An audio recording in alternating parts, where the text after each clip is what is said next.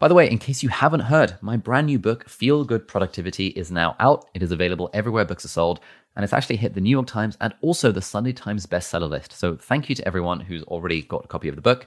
If you've read the book already, I would love a review on Amazon. And if you haven't yet checked it out, you may like to check it out. It's available in physical format and also ebook and also audiobook everywhere books are sold wanting to have a side hustle, wanting to have this is all about your own personal needs, which are irrelevant to the market. The market does not care. Daniel has written five books all about entrepreneurship and business and stuff. In particular, Oversubscribed is the book that I have most highlighted on Kindle out of any book I have ever read. And his whole library of books, essentially starting with The Entrepreneur Revolution, gives a very legit and systematic playbook for how you can start a business from basically wherever you are with a full time job without having to give too much time to it. As an entrepreneur, you're kind of asking the question, what is the problem I'm trying to solve in the world? There's a group of people out there, they've got an unmet need, they're frustrated, there's something that they're not happy about, and then I'm going to come along and solve that holistically for them. We also talk a little bit about Daniel's backstory from how the age of 19, he got a job at a startup, started his own company at 21, became a multimillionaire by the age of like 23. Super, super interesting stuff. Uh, I hope you enjoyed this interview as much as I did.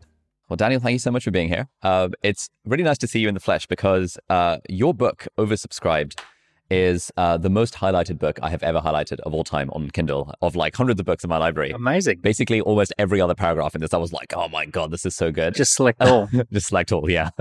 and there was a, a, bit at the end where you say, hey, one of these chapters I wasn't even planning to include in the book, and it's up to you to figure out which one. and I was always like, but all of it, all of it is just sick. Anyway, um, you've written a bunch of these books, um, you know, Entrepreneur Revolution, Scorecard Marketing, Key, Key Person of Influence, 24 Assets. Key Person of Influence is also quite influential amongst the sort of creator space. Yeah. Around like building a business around around an individual. Personal brand, yeah. Yeah, all that kind of stuff. Um, but before we dive into all the business stuff, I'd love to open with how how did we end up here, you and I talking to each other you were from Australia originally. Like, what was the what was the backstory? Yeah, I kind of did retirement first. Uh, I grew up in a beach location called Mooloolaba in Australia, which is like just a beautiful beach um, and a small town. Uh, and um, uh, I had the opportunity when I was 19 years old to join a startup, and basically I uh, join this startup when there's three of us around a table. There's no bank account, there's no business name. It's just we're going to be starting a startup. This guy who's 37 years old, who's previously had businesses, he's going to be launching something. And I'm 19, and I'm like, oh, okay, I'm joining something because um, I just dropped out of university, and um, and it was really exciting. And it was like, oh wow, okay, what's what's going to happen? And then uh, over the next two years, it really took off fast. So um, we went from you know zero to I think six million in two years. Uh, we went to sixty people, so from a beachside location to sixty people in a city Melbourne offices. Wow! Um, so it was what really was the startup? What did it do? So it was a, a marketing agency, okay. and um, uh, it was very much focused on event marketing. And um, event marketing, yeah. So well, what what like when Tony Robbins puts on an event, he hires a marketing agency to yeah, get people to go. Fill filling events, yeah, bums okay. on seats, yeah, right. and um, partnering with different uh, people and brands to fill their events. Um, Brisbane, Sydney, Melbourne. So that that was this uh, exciting first start I had to um, being in business, and I had this amazing relationship with the founder, John, um, where I was always under his wing and learning and learning, and he would recommend books and he'd recommend these crazy challenges for me to complete. So I had to keep a journal. I had to stop watching news. I, you know, no no news. I had to carry a thousand dollars in my pocket. Um, there was all these kind of weird things that he got me to do uh, over the over the period of building that business. And then two years in, I go to John and I say, um, I would really like some shares in the business because I was here at the beginning and I, you know, I've set up this subdivision, this regional division, and, you know, I'm doing all the right things. And I caught him at the wrong time. I remember vividly. He was loading boxes into the back of his car and I'm asking him about shares in the business. And, um, and he says, Dan, if you want shares in a business, go start your own. so, uh, so I did. Uh, at 21 years old, I went and started my own company. I replicated everything I'd learned from John, and I basically copied the business model I knew. It was the only thing I knew. Uh, I went and launched my own business, and it took off, and it went mm. really fast growth. So, so, you launched your own marketing agency. Yeah, event marketing, um, and basically the the whole business model was lead generation for companies that want lead generation and introduction events.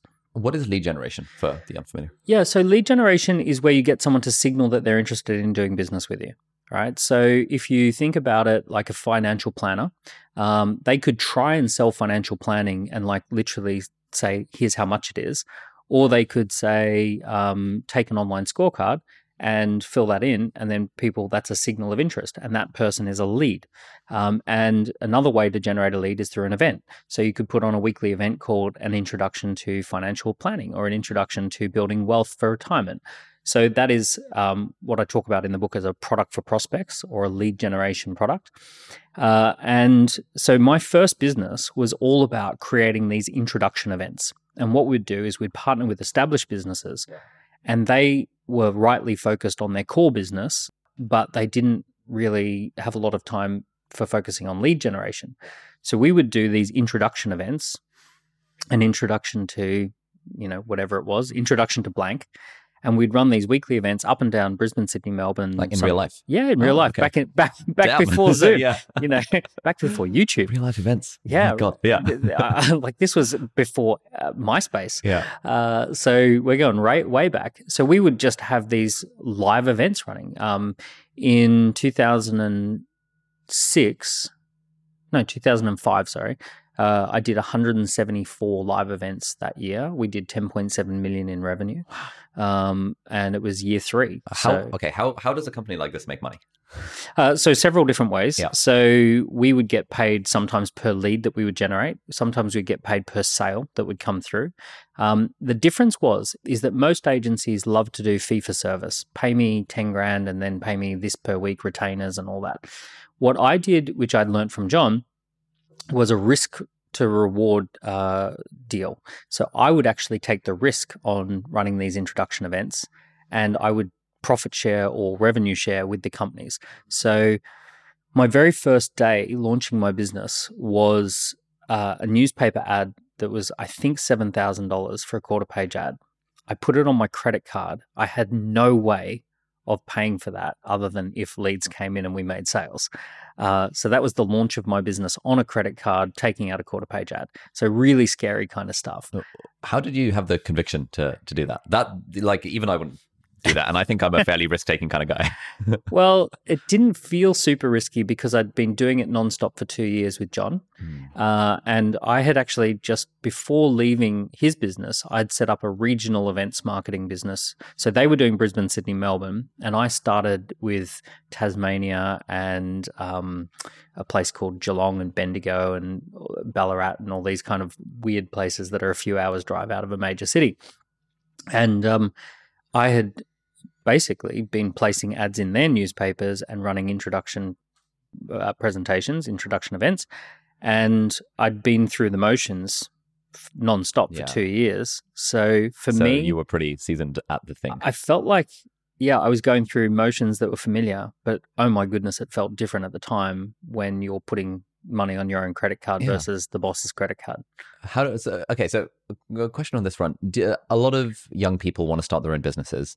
Um, to what extent do you think it's useful to join an existing startup versus just start your own and have a punt and kind of do it anyway? It's it's massively useful to join someone else's startup. Like I would highly recommend that to absolutely anyone. So here's what goes wrong with a lot of young people. They go to careers fairs and all that sort of stuff. It's only big corporates that exhibit.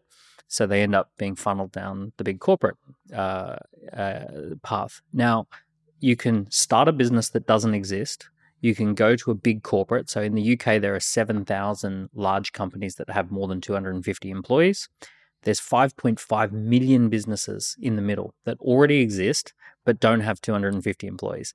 So, and the vast majority of them have 10 people or less, right? So it's huge, hugely stacked between two and 10 people is the small business landscape. So when you join a big corporate, you have no idea what the whole business does. You have no idea what everyone else does. Um, they don't bring you in on strategy or any of that sort of stuff. You are just completely in the dark, and they say, "This is your job. Go do that job." And if you can't do it, we'll find someone else who can. Is the subtext. But when you join a business that's four people, five people, six people, yeah. you know exactly what the whole company does. You you often know the revenue. You often know the profit. You often know the weekly activity of the entire team. So you get this kind of feeling and experience of what an entire team does and what an entire business does. And I, I would highly recommend anyone who wants to start a business first do two years working inside somebody else's small business. Oh, interesting. So, like a lot of people, um, sort of in in our team, when I talk to them about this, or people who've done internships with us, feel like say, say that, oh yeah, you, you know, I, I I feel like I'm learning a lot. And to me, I'm always a bit confused. Like, like what is what, what is there to learn? Like, because uh, we're just like doing stuff. But I guess for someone who doesn't have experience running a business or being in a or yeah it's completely different to life in amazon hq corporate and it's also not too different to what you did with medicine where you know you do your study and you do your education and then you go and work in a hospital and you're working around experienced doctors yeah you know and like the theory is all well and good but like the two first two weeks on the job when you realize oh this is the dynamic between the nurses and this is how you request a scan and this is how you do all this other stuff that you never it's yeah and here's how you talk it, to people really and yeah. and here's how long this actually takes. And you know these little things that like in a business context flipping back from medicine which i know nothing about uh, you know just things like uh, well how do you send out like a big bulk email to a list? Or where do you get a list from? Or like how do you sit down and have a lunch and negotiate a joint venture? So for me, my two years doing that when I was 19 to 21, I actually got to sit in on those meetings. So when John was negotiating to do a list swap, you mail your list for our product and we'll mail our list for your product. I'm sitting in on that meeting quietly and going, oh, wow, oh, that's oh, yeah. how that happens. That's the thing, yeah. yeah. And when John was proposing, oh, here's what we'll do with the revenue. We'll do a revenue split and we'll actually, this will be the first chunk for costs and we'll take that out first. And then this will be, and here's how we'll measure it. And it's like, oh, right. Okay. That's just a meeting that you have. And you just agree that in the meeting and then you write it down and confirm it. And then you put it in the heads of terms. Yeah. Okay. Now I get it. Yeah, I think there's so much stuff like this where until you've had experience in a thing, it's just it, it's hard to even fathom what goes on. Like this weekend, I was I was at this like phil- philanthropy conferencey type thing where there were people from like nuclear policy making and like grant making, and I was I was asking all the basic questions. I was like, like what, uh, what does it mean to like lobby a, con- a, congressman? And they're like oh you literally queue up and then you literally give the money for it. And wait well that's a thing? That's and like how how do you contact a government official? Do you just like google their name? And they're like well no it's opaque for a reason and you have to do this. You have to, like it's just completely mind-blowing that this whole world of like government and policy and grants and philanthropy that i have zero experience in. And like I can read all the books, but I I wouldn't know how to contact a government official. Yeah, unless I know someone who is literally doing the thing. Yeah, and you hear these fancy titles. It's like, oh, I'm an analyst with um, KPMG or Goldman Sachs, and it's like, but what do you actually do? Oh, I get given a list of these people, and then I have to go and put these spreadsheets together. Oh, oh okay, yeah.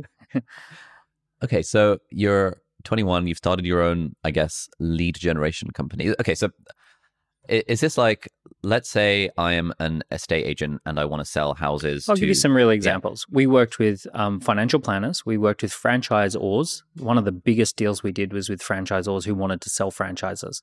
And what we'd do is a roadshow of events introducing their franchise to potential franchisees.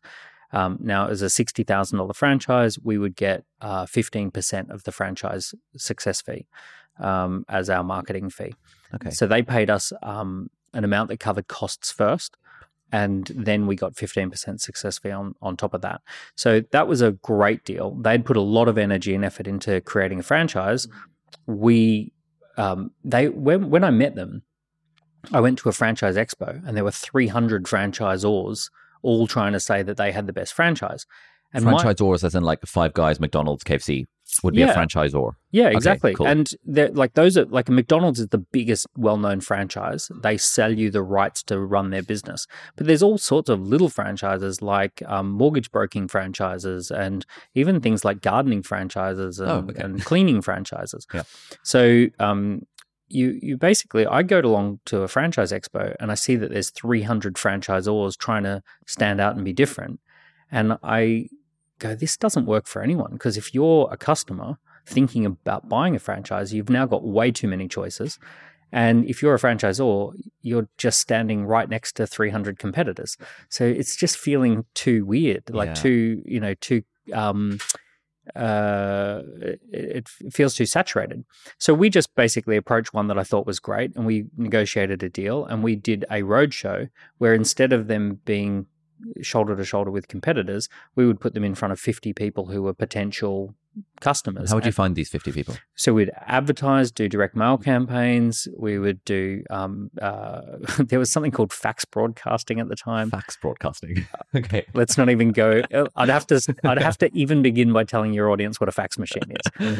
Just a quick message from one of our sponsors, and we'll get right back to the episode. And this episode is very kindly brought to you by Heights. Heights is a brain care smart supplement. It is two capsules that you take every day. I've been taking it for the last 12 months, and it contains over 20 evidence based micronutrients that you need to keep your brain and body healthy. Like I said, I've been taking Heights every day for the last 12 months, and through that, I've actually become friends with the founder, Dan, who we actually had on season one of this podcast. And this season, we also have an interview with neuroscientist and psychiatrist Tara Swart, who is the chief science officer at Heights as well. And one of the things I love about Heights is the fact that every single thing they do is very evidence based. Over on their blog, on their website, they've got tons of articles along with links to all of the different papers that they've cited that show all the benefits of the various micronutrients that they've got in these two little capsules. And the best thing about taking these is that it's just two little capsules every morning, so you don't have to deal with green sludge or any other kind of faff- faffery. It's just literally taking two pills. It's super easy to sign up. You just go on the website, you put in your address, and they send you either a monthly or a quarterly subscription. I sign up to the quarterly one myself because A, it's cheaper, and B, I'd have to take fewer deliveries. And if you use the coupon code ALI15 at checkout, that will give you 15% off the already discounted price of the quarterly subscription. So you can try out Heights to your heart's content. So thank you so much, Heights, for sponsoring this episode and for helping improve my own brain care.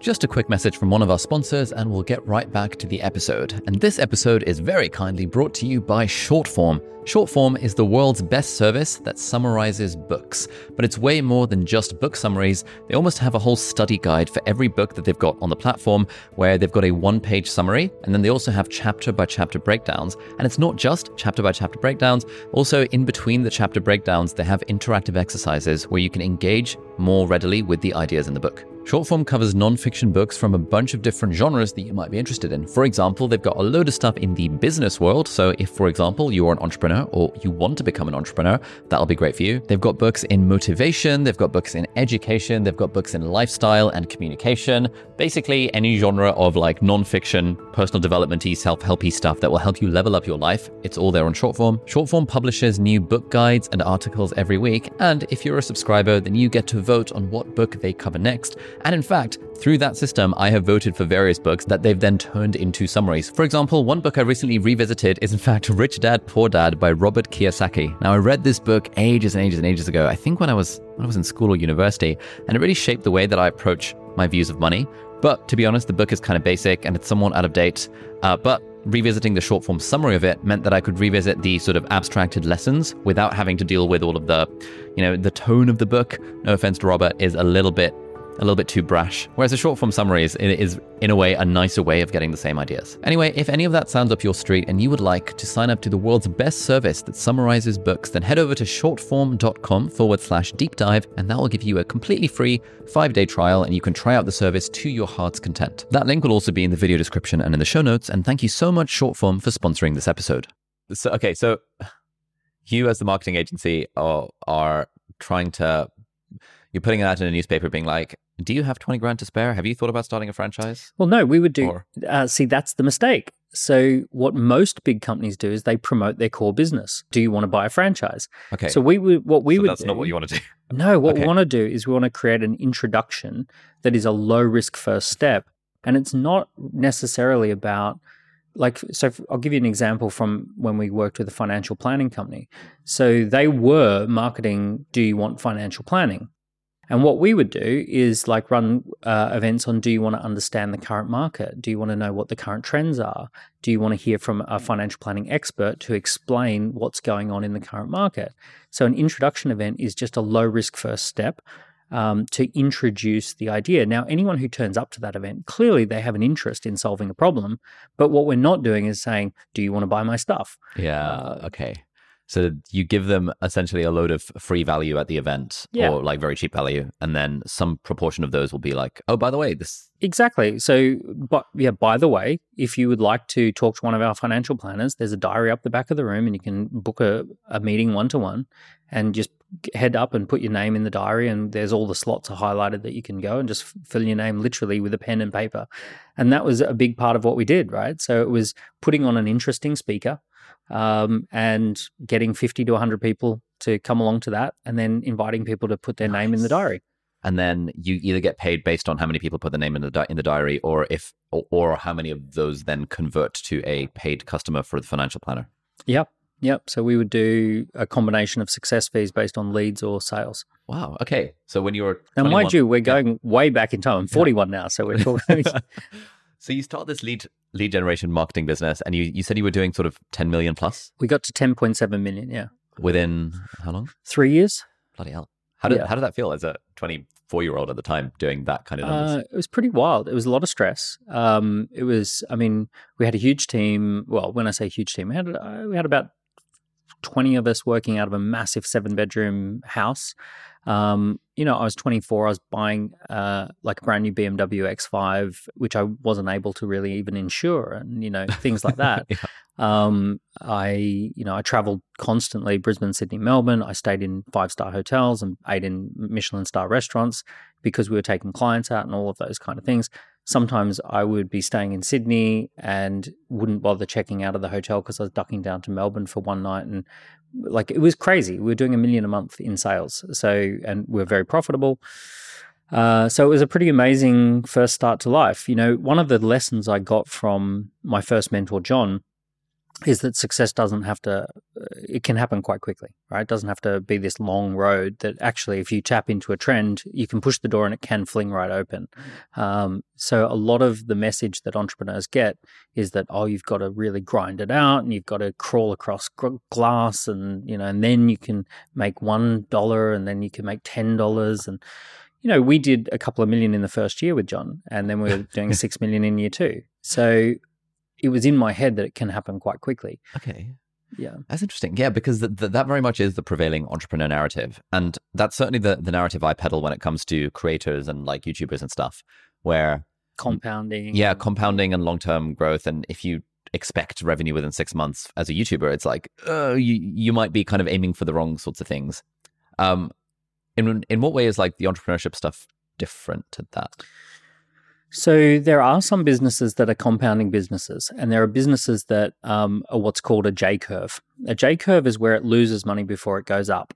Um, Mm, okay. So, and that's the the shape of the cash flow is the J, right? That's what the J stands for. It doesn't stand for anything that begins with J. It's it, it's the shape of losing money and then making money. So that's called a J curve business, and a J curve business a lot of the time is like technology.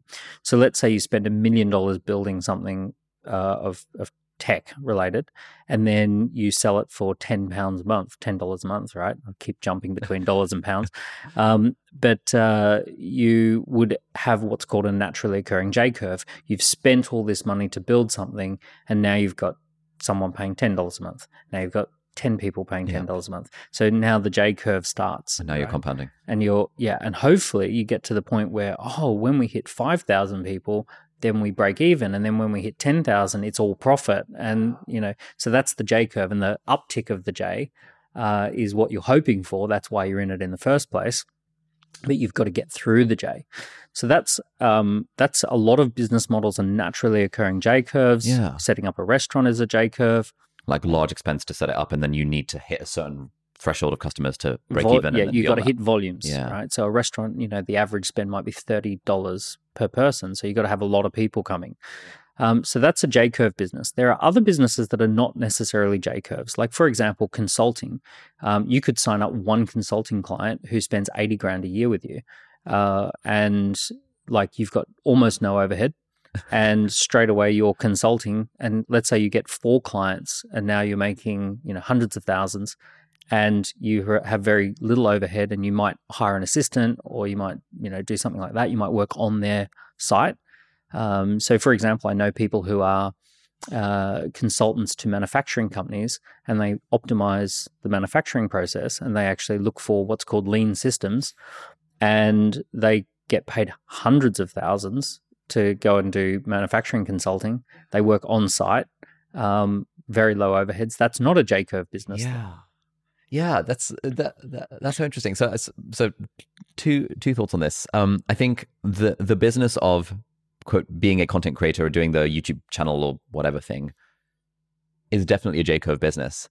Um, even if you're not spending any money on it, it's definitely a J curve in terms of the time because you're a massive like sinking so much time in, into the thing and before not getting anything back exactly before you hit the monetization threshold and now all of those assets that you've spent years building up are now still compounding and then you get to stupid levels but it's like people get disgruntled and discouraged because they they're sinking in the time generally while they're a student or while they've got a full-time job yeah. and they're not seeing a return straight away whereas and i think it's it's a lot less uh, like I listen to a bunch of business podcasts, and I generally don't hear about non J curve businesses. Like I've I've I've got a friend uh, from from university who does this manufacturing consulting for fashion companies because he's into like AI and sort of coding and stuff, and loves fashion and understands how fashion supply chain works, and gets like stupidly large amounts of money for a single consulting arrangement. Yeah. Um, and he's just he's just making money. He doesn't have an audience. Yeah. He's not trying to yep. do the whole YouTube thing. He's just making money from day one. Exactly. And you just don't hear about those sorts of businesses. And so people who are like, oh, I want to maybe start a business on the side, automatically feel like, oh, I have to sink two years of free F free work into this thing before I can make money. Yeah, and you do if it's a J curve, but not if it's not. Uh, so the typically the difference is the sales process. So a J curve business normally relies on almost a frictionless sale where people either do a free free piece of content or they do a free trial um, or they sit down at a restaurant expecting to spend you know $30 or something like that so it's fairly frictionless the non J curve businesses normally have a sales process. So you're sitting down with a potential client and you're actually convincing them to part with a sizable chunk of cash. And normally it would be thousands to tens of thousands per sale and you need to generate leads and then you need to make the sale. So you have to, you know, sit down with that fashion business and say, look, here's how your current system works. Here's some of the best practices that you're leaving off of the table. And you might sell an initial scope of work that is like fact find or something like that. And then you present that and you come back and now you're presenting a piece of work. That can also turn into a boutique. So you could have three to 12 people working together doing supply chain consulting together and all of that you know everyone can be making great money you know in those types of businesses so anything that involves a sales process is normally a non j curve business interesting um uh, what where does a freelancer fit into this yeah so freelancer is self-employed and it's not a model that I think is a great model. So you're essentially chief cook and bottle washer. You're doing strategy and implementation and finance and scheduling and all of that sort of stuff. Um, and essentially, what you're doing is you're charging a premium because people don't have to commit to a, a long package. Mm. So, what tends to work entrepreneurially is to not get caught up as a freelancer selling your own labor. All right, let's just zoom out a little bit the school system teaches us to be component labor. So when we go to school, right, the whole thing is about everything is based off the industrial revolution model and most people end up as a component in a larger system. So we get taught how to become a, com- a piece of component labor. So um, when we freelance, we're essentially selling ourselves as component labor to someone else who has a bigger outcome in mind, right? But we're just doing that ad hoc. Now, the trick about being an entrepreneur is to separate from the mindset of being component labor and to actually move across to being outcome focused and looking at what is the customer trying to get done? What does the customer want? Why is that customer buying this? What's the payoff for them? Radical empathy with the customer. And then saying, I will build you a solution that you want and I will find the components, whatever they are, and okay. I'll put those together and sell you that. And it may well be you doing the thing at the start, but they don't have to know that. Like, you, you could, yeah. well, you could potentially be a piece of labor. However, the better option is to have some expertise such that you know how to organize other people's labor. So that you like if you've got the knowledge of how let's use this as example right? If you've got the knowledge of how supply chains should function you should be able to uh, organize a team of three or four people who know how to optimize that and you should be able to select the right people. And then you, you you're better off actually being the key person of influence up on stage telling stories um, winning the deals, uh, writing a book about it, putting a podcast out there about it, and then having a team who deliver the actual outcome. Uh, but the trick is that you want to, as quick as possible, avoid being a component in somebody else's system and actually be someone who stands for an outcome and someone who's an expert in either talking about that outcome, selling that outcome, uh, overseeing that outcome, putting together teams that know about that outcome, yeah. etc. And so, let's say, uh, so just to use a concrete example, um, I know a bunch of people who um, are interested in writing. Uh, they've maybe done like English degrees or something. Don't really want to. Maybe they've tried consulting for a year or two and freaking hate it. And they love the idea of you know live my dream remote digital nomad life, work from anywhere, type stuff on my laptop, become a quote freelance writer. Would be how oh like the default path would be I need to get a normal job. The the the next default path would be I should become a freelance writer. But it sounds like like how how would you be thinking about that to maybe think more entrepreneurially? So let's start with the downside the downside is that that sounds lovely and we love thinking about doing the work. So the freelance writer loves the idea of sitting in Bali with the laptop and doing the freelance writing. One of the issues is is that in order to do the work we love, we have to win the work that we love. So now you're asking the question, well, okay, I know you can do the writing piece, but are you going to be able to win the significant number of clients necessary in order to do that? Now, for most businesses, winning the clients is going to be 30, 40, 50% of the time. You're going to be constantly hustling for a client.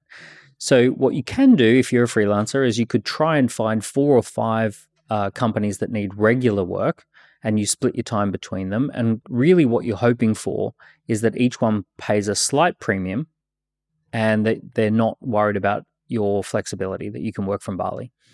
So that's the total upside package that you're looking for. Maybe splitting your time between four. Um, yeah, and you're hoping for a retainer or something, so you've got yeah. like regular income coming in. And whereas you might have been paid fifty grand, if you split it up between several, you might get sixty or seventy grand, right? And you might get time flexibility or for, you know that sort of thing. So it's it's okay. The downsides are significant. You know, you don't have a, a real career path unless you invent one, and um, you can easily have you know lack motivation because you're not in an environment that's dictating you know a, a, level of performance. You're having to create those elements yourself. You can get caught up in things like finances and paying taxes and yeah, chasing uh, up invoices ch- chasing invoices all of those things. Suddenly you realize that you've got all of the um, downsides of having a business without the upside scalability. You've all you've got all of the downsides of having a job without the security of a job all right. So freelancing to me is not necessarily a great idea because it comes with a lot of the downsides without the upsides. Okay. So using this writer example, how might they level up their thinking and think more entrepreneurially? Well, you could create a writing agency. You could um, create um, uh, packages of content, intellectual property that you've created that you can then resell and on sell. Um, you could create your own um, uh, written assets, uh, which get used in any number of ways. So you can create licensable assets. Um, so there is stuff like that. The difference is, though, you have to stop thinking like a technician. A technician is someone who's going to component labor. They're going to, you know, do a job for money. Um, you've got to start thinking about an entrepreneur, which is what problem am I trying to solve in the world. So it all starts as an entrepreneur, you're kind of asking the question, what is the problem I'm trying to solve in the world? Like there's a group of people out there, mm. they've got an unmet need, they're frustrated, there's something that they're not happy about, and then I'm going to come along and solve that holistically for them. I'm going to come up with a full solution, full and remarkable solution for them, and that's going to solve that for them. And I'm going to organize labor, systems, IP, technology, all of that's going to be organized, and we're going to put that together. So mm, yeah, so no, I'm not thinking I want to be a freelance writer. I'm thinking, what is the problem that I can solve? well, the problem, the, the the the issue is if you're a freelance writer thinking about I'm a freelance writer and here's what I want to do, you're essentially you're your own customer. You're thinking about your own needs and your own problems, and that's the opposite to where entrepreneurs need to think. Entrepreneurs need to park their own needs and their own problems in order to research what somebody else needs. So, in your example of going to this um, franchise or expo, realizing that hey, there's 300 people out there, you in, instead of thinking, I want I want to be a lead gen person running events, you were thinking, what is the problem these guys have, and how can I build a business to solve that problem? Yeah, so I was marrying up a set of skills that I had acquired and, and a business model that I knew with looking at these people really clearly frustrated that we've paid all this money to come to this show, and you know we're just surrounded by competitors. Okay. And so, how? What was your relationship to money like? The, in the, around that time, if you can remember, sort of age nineteen, you start working for this startup. Yes. You're earning a salary, and then suddenly you're sort of making like millions doing your own thing. Yeah. So, as a university student, um, I was properly broke um, to the extent that I would, uh, you know, go to the butcher and see if they had offcuts that were going cheap that day. Um, and I would go to the veggie store and get a box of like horrible vegetables that were, you know, going like for two dollars a box. Um, I was a Pizza Hut delivery driver on three dollars a delivery. Um, I was um, uh, late night barman. Uh, I was doing door to door sales for a roof insulation company, setting appointments. Like I was doing whatever I could to just simply survive. And I would work, if I wasn't doing uni, I was working and I was like completely just trying to optimize every spare moment and making maybe like a thousand, maybe fifteen hundred dollars a month, just enough to cover rent. And I was living with five people in a three bedroom house. So all of those sorts of things. So I had a real you know, the evidence that I had was that money was very scarce, very hard to come by, and that, you know, this was something that was just how it was, right? Everyone I knew was in that position as well. So, one of the questions that happened with my mentor was he said to me, um, Daniel, how much do you think is a lot of money? And I said, 52,000 a year, right? If you earn a grand a week, there's, I, I remember saying there's not much you can't do on a grand a week. And he kind of laughed and he said, Daniel, I'm going to put you in a sales role and you're going to get 10% per sale. And if you're only making 520,000 a year worth of sales, I'm going to fire you because that's way too little. He's like, I need you to be making like 1.2 million a year worth of sales, and you need to be earning 120,000 a year. And I'm like, what? uh, and this was kind of radical. But he said to me, Dan, I think you need to adjust your psychology around money um, he said, I want you to bring me, I think it was a thousand, maybe two thousand. I want you to bring me a thousand dollars tomorrow in cash. And I'm like, why? And he's like, you'll see. So I, I had a little bit of cash in the bank, and I think I might have borrowed some from dad. I used to run these nightclub parties um, in, in university, and I, like everyone paid in cash, and I had like a little stash of cash. So I kind of brought him a thousand dollars, and you know it was like a lot of money. It was all my money, right?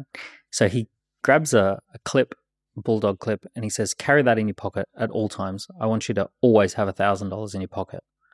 And I was like, "Oh, okay."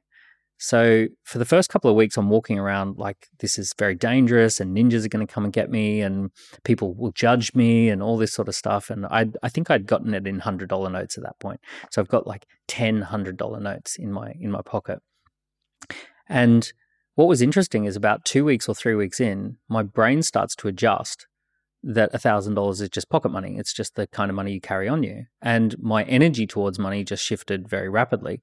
So, you know, when I first was doing sales calls and I would say, you know, oh, uh, you know, this is $2,000, it was like my energy towards $2,000 is like I'm asking you for your kidney. Um, yeah. And then a couple of weeks later, it's like, oh, it's you know pocket money. It's not not, not like my non-verbal communication, my energy towards money just shifted so radically just by carrying a bunch of it. So um, several things happened. It surfaced up to it brought up to the surface all of the issues that I had around money. So I'm going to be judged. Uh, if I've got money, people will judge me because I'm thinking, what if somebody sees it? What if they think I'm some sort of high roller or something? What if I'm paying for something and someone sees my money clip? Um, and then it brought up if you have money, people will attack you.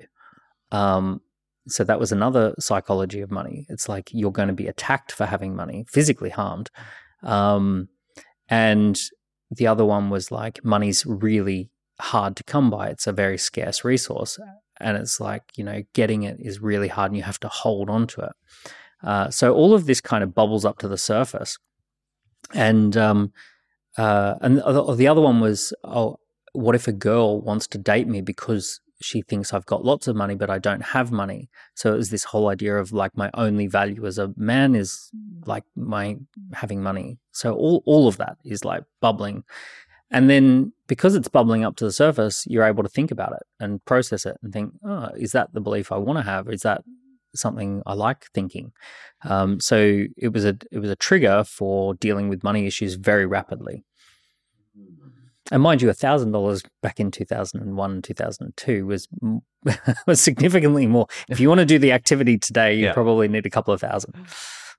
There's inflation. In fact, it's going up ten percent a Not year. Quite, yeah. So let's add ten percent that number. Um, so sounds like a pretty cool mentor. He was great. Yeah. Did you have any other lessons that he he taught you in a sort of somewhat weird manner? Well, well, I'll give you two. Yeah. One was no news, so I was completely banned from the news. And he basically said, look, the news is just statistically irrelevant things that they present to you on a daily basis. You know, they're not going to report to you that a plane landed safely. They're not going to report to you that, you know, people woke up and went to work and uh, had a lovely day. It's only going to be the statistically irrelevant things, the things that happen to one in 100,000 people. That's the only stuff that you're going to read in the news. The second thing about the news is none of it is anything you can do anything about. So you might think it's absolutely horrible what's happening in a particular place or a particular situation. That's not you you've got no ability to influence that. So get on with what you have the ability to do. Build your own platform, build your own life, and then you might have the ability to influence more stuff. So um, so one of his rules was a complete blackout on any form of news, newspapers, radio, um, television, just completely gone. Um, and that is quite freeing as well, right? Free, frees up time, frees up headspace, frees up negative emotions. Um, so that was great. And then the big lesson I got from John was everything is downstream from lead generation.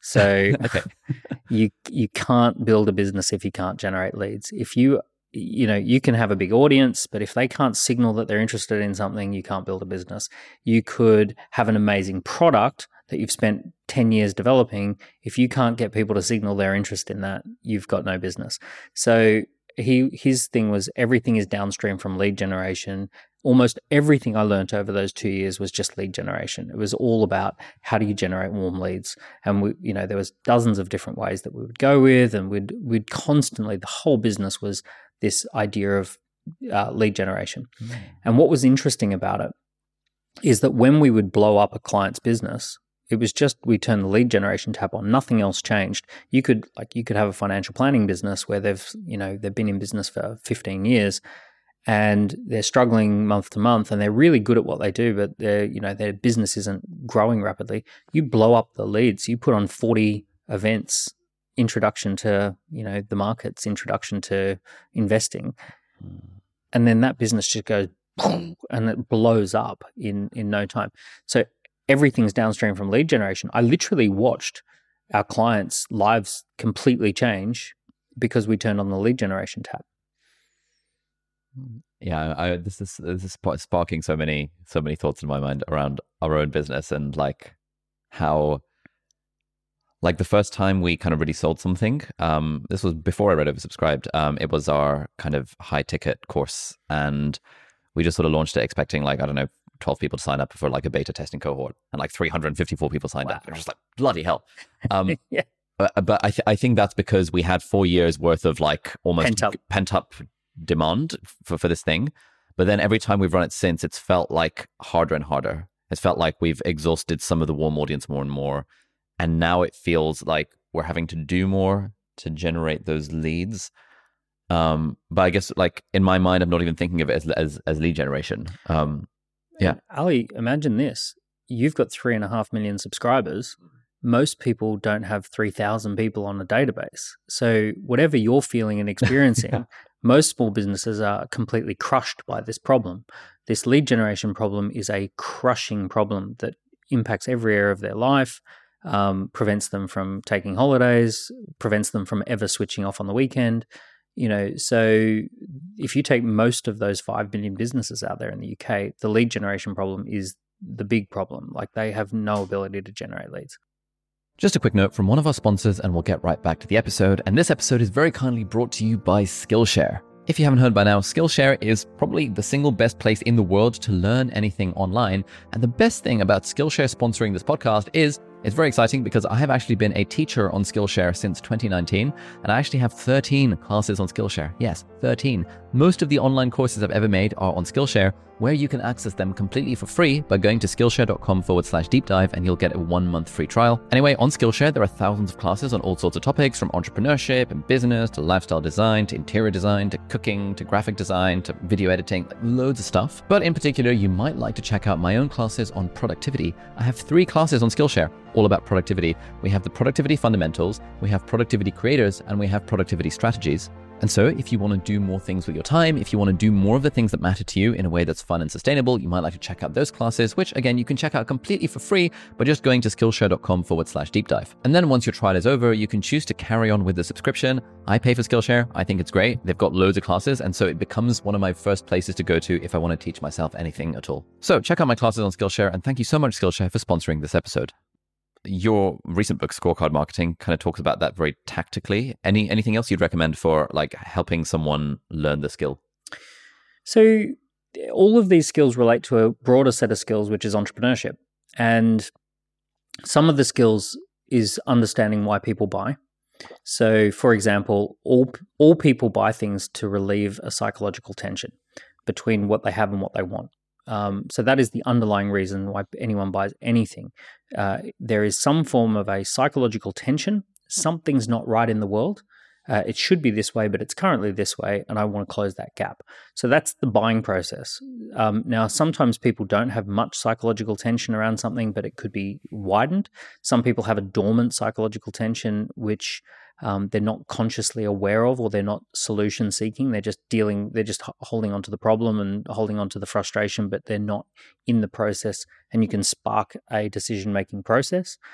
Um, so the more you understand why people buy and what's going on under the surface, and the fact that there are people actively looking for things, and then there are people who are passively dealing with a frustration or problem, but not actively searching. So getting a, a working understanding of these things is really powerful. Um, the other thing that triggers every single sale is a combination of emotion, logic, and urgency. So um, some, and, and I've found that all businesses are only really naturally good at one. So some businesses naturally are good at generating emotion in their customers, but not logic or urgency. Some businesses are really good with the logical side of why you should buy, but they're not very good at the emotion or the urgency. And some businesses are the hard sales business. They turn the they turn the screws and they're all about urgency, but they're not very good at logic or emotion. And great businesses, they understand how to do logic, emotion, and urgency in the right doses, and they get the minimum effective dose across nicely. And people go, Oh, I'm, I'm excited to buy. I love buying from this company. Like an Apple would be a great example. They give you logic, emotion, urgency um, yeah, and, yeah, they have the, the pre-order for the pre-order, and I'm just like, oh yeah, this is so good. I can prepare my pre-order so that when pre one one p.m. comes around, I can just hit the button, and it's just yeah. And yeah. they do a, a great combination of like educating you about the phone, combined with showing you stories of people who are out there taking amazing photos, and they look really cool. Yeah. And it's all woven in together, and then there's a moment to act. Um, so logic, emotion, urgency, all coming together at once. Mm. So how do you how do you learn these skills? well, uh, I've written about them. You can you can uh, read Oversubscribed and Scorecard Marketing. Those are two great books on that. Um, uh, so I like you. I listen to a lot of podcasts.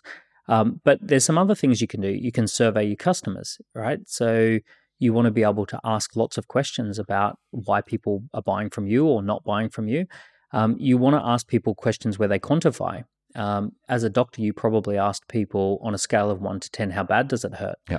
Um, and people are like, oh, it's a four. Okay, so it's not as bad as I thought, right? Oh, it's bearable.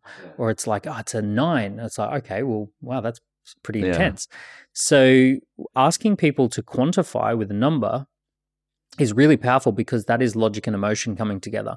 So when people feel something and quantify it with a number, they're integrating their left and their right brain and they're giving you very clear signals and feedback as to what's going on. So, some of the questions that are super powerful to talk to your market about is on a scale of one to 10, um, how, motivate, how motivated would you be to solve this problem? On a scale of one to 10, um, how frustrated are you by this?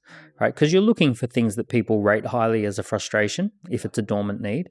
Um, uh, you know, on a scale of one to 10, how happy are you with your existing, you know, yeah. solutions? So these are the kind of questions. And then you're trying to use that data to figure out, well, what is the solution that I can build that really helps people move from a low score to a high score? Uh, on these on these types of things. I know this is getting a little bit geeky, but conducting research of just thirty people uh, is often very revealing. It tells you a lot about what you are doing right or not doing right. Um, and yeah, some more research is is pretty powerful. One one thing that I used to have a big hang up about and probably still do a little bit is that sales and marketing equals bad. It's evil. It's like a bit icky. It's a bit scammy. Uh, uh mm, and there was a lot of, I think, unlearning I had to do when selling our course for the first time two years ago now. Um, and yeah, do, is is this and, and and it's it's definitely a sentiment I've I've heard from a lot of people that oh I just I just hate the idea of sales. I hate the idea of marketing. What's what's going on there? I totally agree. When you're a creator, when you when you're building something and you put your heart and soul into it, the idea that you have to then justify that and that you have to convince people to do it. It's kind of like you know, weirdly like trying to sell your best friend to someone or like eh, you know it's kind of like this weird thing that you want you want it to be self-evidently valuable. You want to be able to create something and people self-evidently just know about it and love it and all of that. And that's just not how humans work, right? So humans have to go through a process of discovery. And we have to get to know something, which is all about understanding the logic. We have to get to trust something, which is the emotional connection of like, yeah, I've done enough research, right? And then we want to basically, um, we like it, we trust it, we feel a sense that now's the right time. So we're going through this process of discovery, and it doesn't really matter what the product is, whether it be you know camera equipment or musical equipment or any of those sorts of things. We, we like to do our research and we like to go through a series of steps of getting to know things. So the evidence based um, research on this is from uh, Professor Robin Dunbar and from Google. And they say that you go through 11 touch points before you buy something. Uh, based on your Google search history. And Professor Robin Dunbar says you go through about seven hours of contact before you feel a sense of trust. So if you just simply think about what is marketing there to do, it's there to accelerate that journey at scale with more people to help guide them through a process of discovery mm. so that they get to know about something, like it, trust it, learn about it. Right, Re, you know, you're helping them to discover and research it. Um, unfortunately, there is a part of every sale that is urgency, and this is the ickiest part that most people hate, which is trying to tell people that now's the right time to buy something. So we I don't think many people have a problem with communicating the emotional payoff of their product, that it's going to feel great and that it's going to be a really enjoyable thing. I don't think people have much of a problem talking about the logic. Sometimes they do, um, because logic is about quantifying and return on investment, and this is where this is the cost to benefit analysis, right? It's this is why you would do it. But then what people want to do is they want to be able to say, okay, when you're ready, come and come back and buy. But humans are humans. What do they do? They forget and they go find something else and all of that. So we need an urgency trigger. Urgency is a little bit like a spice than an ingredient. You don't want to overuse it, but there needs to be a subtext of urgency. Now, for most products, the only viable subtext of urgency that works is genuinely being oversubscribed. Mm. So, genuinely being oversubscribed means that there are plenty of people who want this. There is genuinely a limited number available, or there's a start date. There's a reason that you need to begin. And unfortunately, it's only going to be available for this number of people. Now, what the perfect scenario is, is that there's some form of demand and supply tension that's transparent. Yep. So, for example, if there's a lineup out the front of the restaurant, oh, it must be a good restaurant and you must need to book ahead. Um, if there is, um, you know, if Apple phones sell out in the first week and then you have to wait and it's a delay, oh, okay, so if I don't buy, then I'm going to have to be the person who gets it three months from now. So the subtext of demand and supply tension and some form of transparency that we can see that transparently, tra- transparently, there's a lot of people who want this. There's only a limited number, or there's a start time. Yeah. Uh, okay, I better do this. Yeah. Yeah, with my with my first business, when I was 19 and selling courses to help people get into med school, uh, we did, and I, I, I'm not sure how ethical this was, but we would uh, artificially sell out or like deliberately book smaller venues for places that we knew like wouldn't have that much demand. And so when we sold seven seats, it's like sold out. And no one has to know it was only sold out seven, but they just see sold out in and some CSS stuff to make it look red and like, mm. um, and that seemed to just work. Well, yeah. Here's the here's the frustrating thing about humans. The frustrating thing is that taking no action is actually quite safe. And you can't, most people kind of have a subconscious belief that if I don't take action, then nothing really bad can go wrong. But if I do take action, then, um, you know, something might go wrong. So it's unfortunate, but there is no really, there's no successful businesses that are long term successful that don't do something around creating an urgency cue uh, for for buying, right? And if they do, if they don't do logic, emotion, and urgency, they're normally not profitable. So you get a lot of businesses that they turn over money, but they're not very profitable. Airlines, for example. So can you imagine if if there was such thing as a profit god who handed out profit fairly, and they looked at every business model and they said only the business models that are really hard to operate and really important to society those will get the profit and anyone who's just superfluous, you know, you don't get any profit. So you look at the airline industry and you say you've got to have 100% safety, hugely capital intensive. Customer service expectations are through the roof. Lo- logistics, you've got to leave on time, finish on like land on time. If you're a minute late, we're going to start charging you a, a, a fee, penalty. And you think, wow, what an incredibly complex business model. I bet the profit gods would give them 50% profit margins. It's like, no, no, it's like 5 to 10% profit margins. It's nothing. Why? Simply because there's freely available. There's no, there's always seats available. You can buy a ticket when you want. If you miss this one, there'll be another one going in an hour, right? So all of that's built into it. Let's have a look at the opposite. The opposite is Rolex. right? So Rolex is a business that has barely innovated its product in many years. Uh, a Rolex today looks much the same as a Rolex 50 years ago. Um, it's made from the same materials. Uh, it's made pretty much in the same way, in the same place. So there's hardly any innovation. Uh, you, they're terrible at customer service. Um, the product itself can be easily copied. Um, a copy can cost one tenth to one twentieth of of an actual real article. But here's the difference: Rolex has a waiting list of eighteen months to get a genuine Rolex, and when they call you, they say, uh, We've got your watch available, but we can only hold it for you for three days. Um, if not, you'll miss out on it and you'll go back on the waiting list for 18 months. Um, now, Rolex is massively profitable, something like 70% margins. So, you know, this is this is the difference between being oversubscribed, logic, emotion, urgency. Um, actually, and I will say this Rolex has logic, emotion, and urgency. The emotion is status and achievement and significance and uh, marking a significant occasion. The logic is that they hold their value. They're incredibly good hedge against inflation. There are people who buy Rolexes and keep them in a drawer purely as a store of wealth.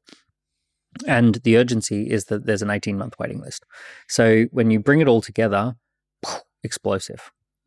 Nice. Okay. So the mentor, John, um, these three big lessons the value of money, um, no news is good, and um, everything is downstream of lead generation.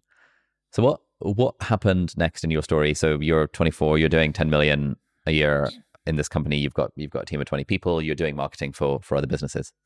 Yeah. So we were pretty concentrated with one major client. I had a big falling out with that client. They were going to acquire us, um, and then they did a really nasty negotiation tactic.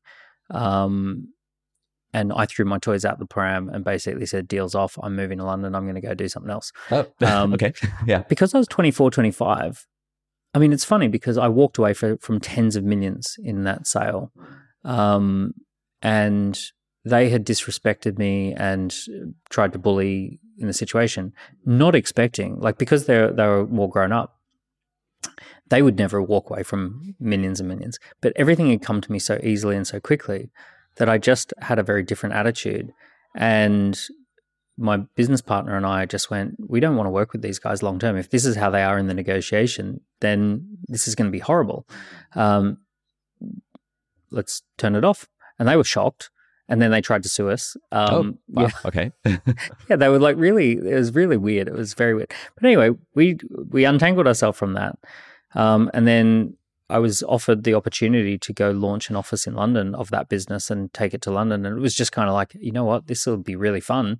Uh, there's three times as many people in the UK, and we're going to just, you know, travel and we'll go to Europe and we'll go snowboarding and we'll, you know, we'll go to Ibiza and we'll, you know, do all that stuff.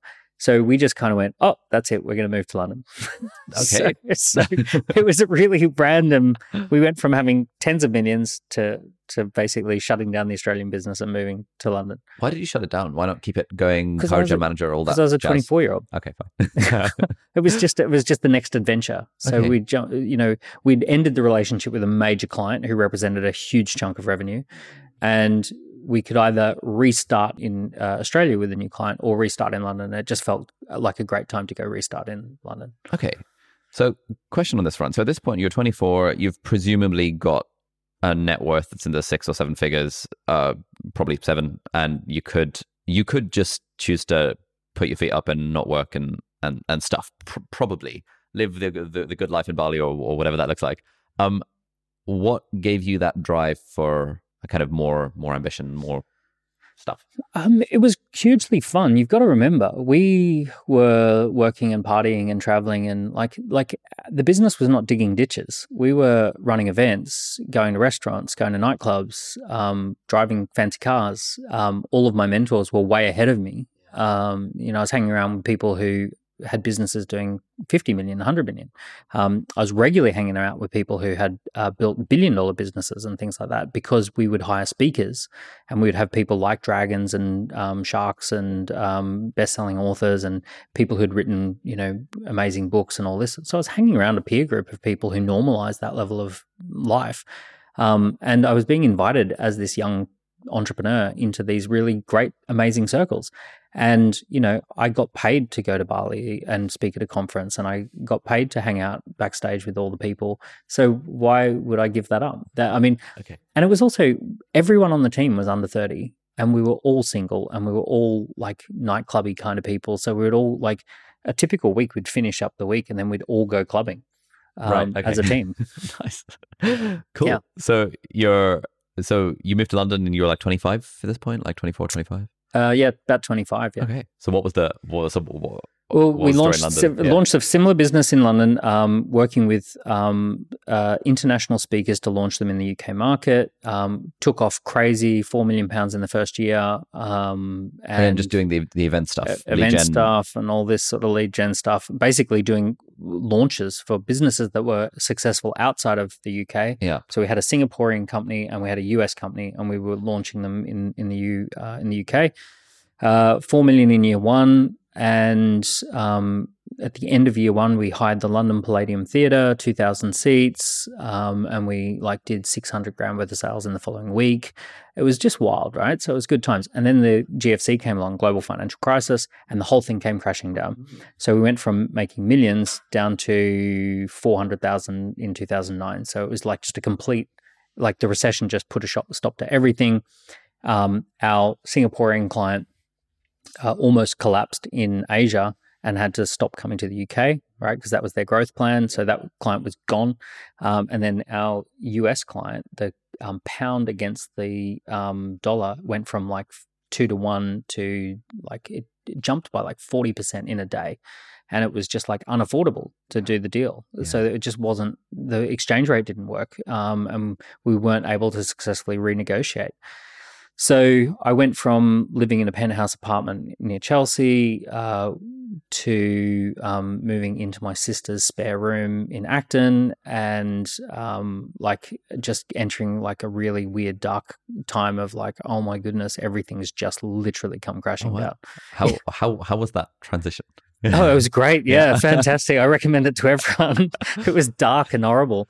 Um, it was so dark and horrible. I remember in the middle of winter slipping on ice and like almost breaking my arm. And um, and I remember a really bad phone call and hanging up and being on a re- like on a reflex of just like anger, pu- putting my fist out like that and banging it into a wall, a concrete wall, and like almost breaking my hand. And I almost had a almost broken hand and almost broken arm. And I'm like, what is going on? Um, and yeah, it was a horrible time. Um, and it was a but it was a time of reflection and it was time of thinking through what do I want to do next. And the other weird thing that happened at that time is I decided to try and sell the business. And uh, I had this guy who agreed to buy the business for 300 grand, two, two payments of 150 grand. Mm. And I was like, oh, you know, at least I'll start again with something new, but I'll have 300 grand. And anyway, on the day of exchange, um, he just doesn't show up.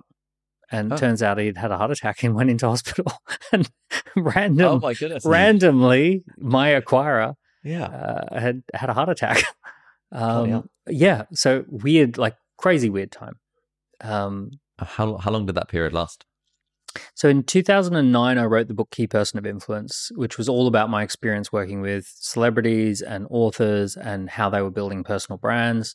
Um, during my reflection period, I reflected on what am I really excited about? Social media, um, this new emerging technology called Facebook and YouTube and Twitter and all this sort of stuff, and how how we've built these technological engines to build personal brands and how that will give rise to new types of businesses and all this sort of stuff. So 2010, I launched something called the Key Person of Influence Accelerator. It's a huge success. Um, we launch in London. It sells out three times in a row. We launch in Melbourne. We launch in Sydney. We launch in Singapore. We launch in Tampa, Florida. Uh, we launch in Canada. So suddenly I'm building a global business again and we're back to like eight cities, a million per city, you know, so we're just smashing smashing it. Um, so it was a, then it was another yeah. Uh, that was over the following couple of years. Oh wow.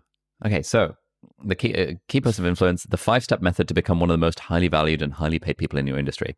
I would love to come to this in a moment. Um, but I guess sort of you wrote Entrepreneur Revolution a few years later, and it, this is sort of the more more like getting started with entrepreneurship beat type book so when I was writing Key Person of Influence, there was about 8,000 words at the beginning setting the scene for the strange times that we're in yeah. and that the world is changing in a massive way.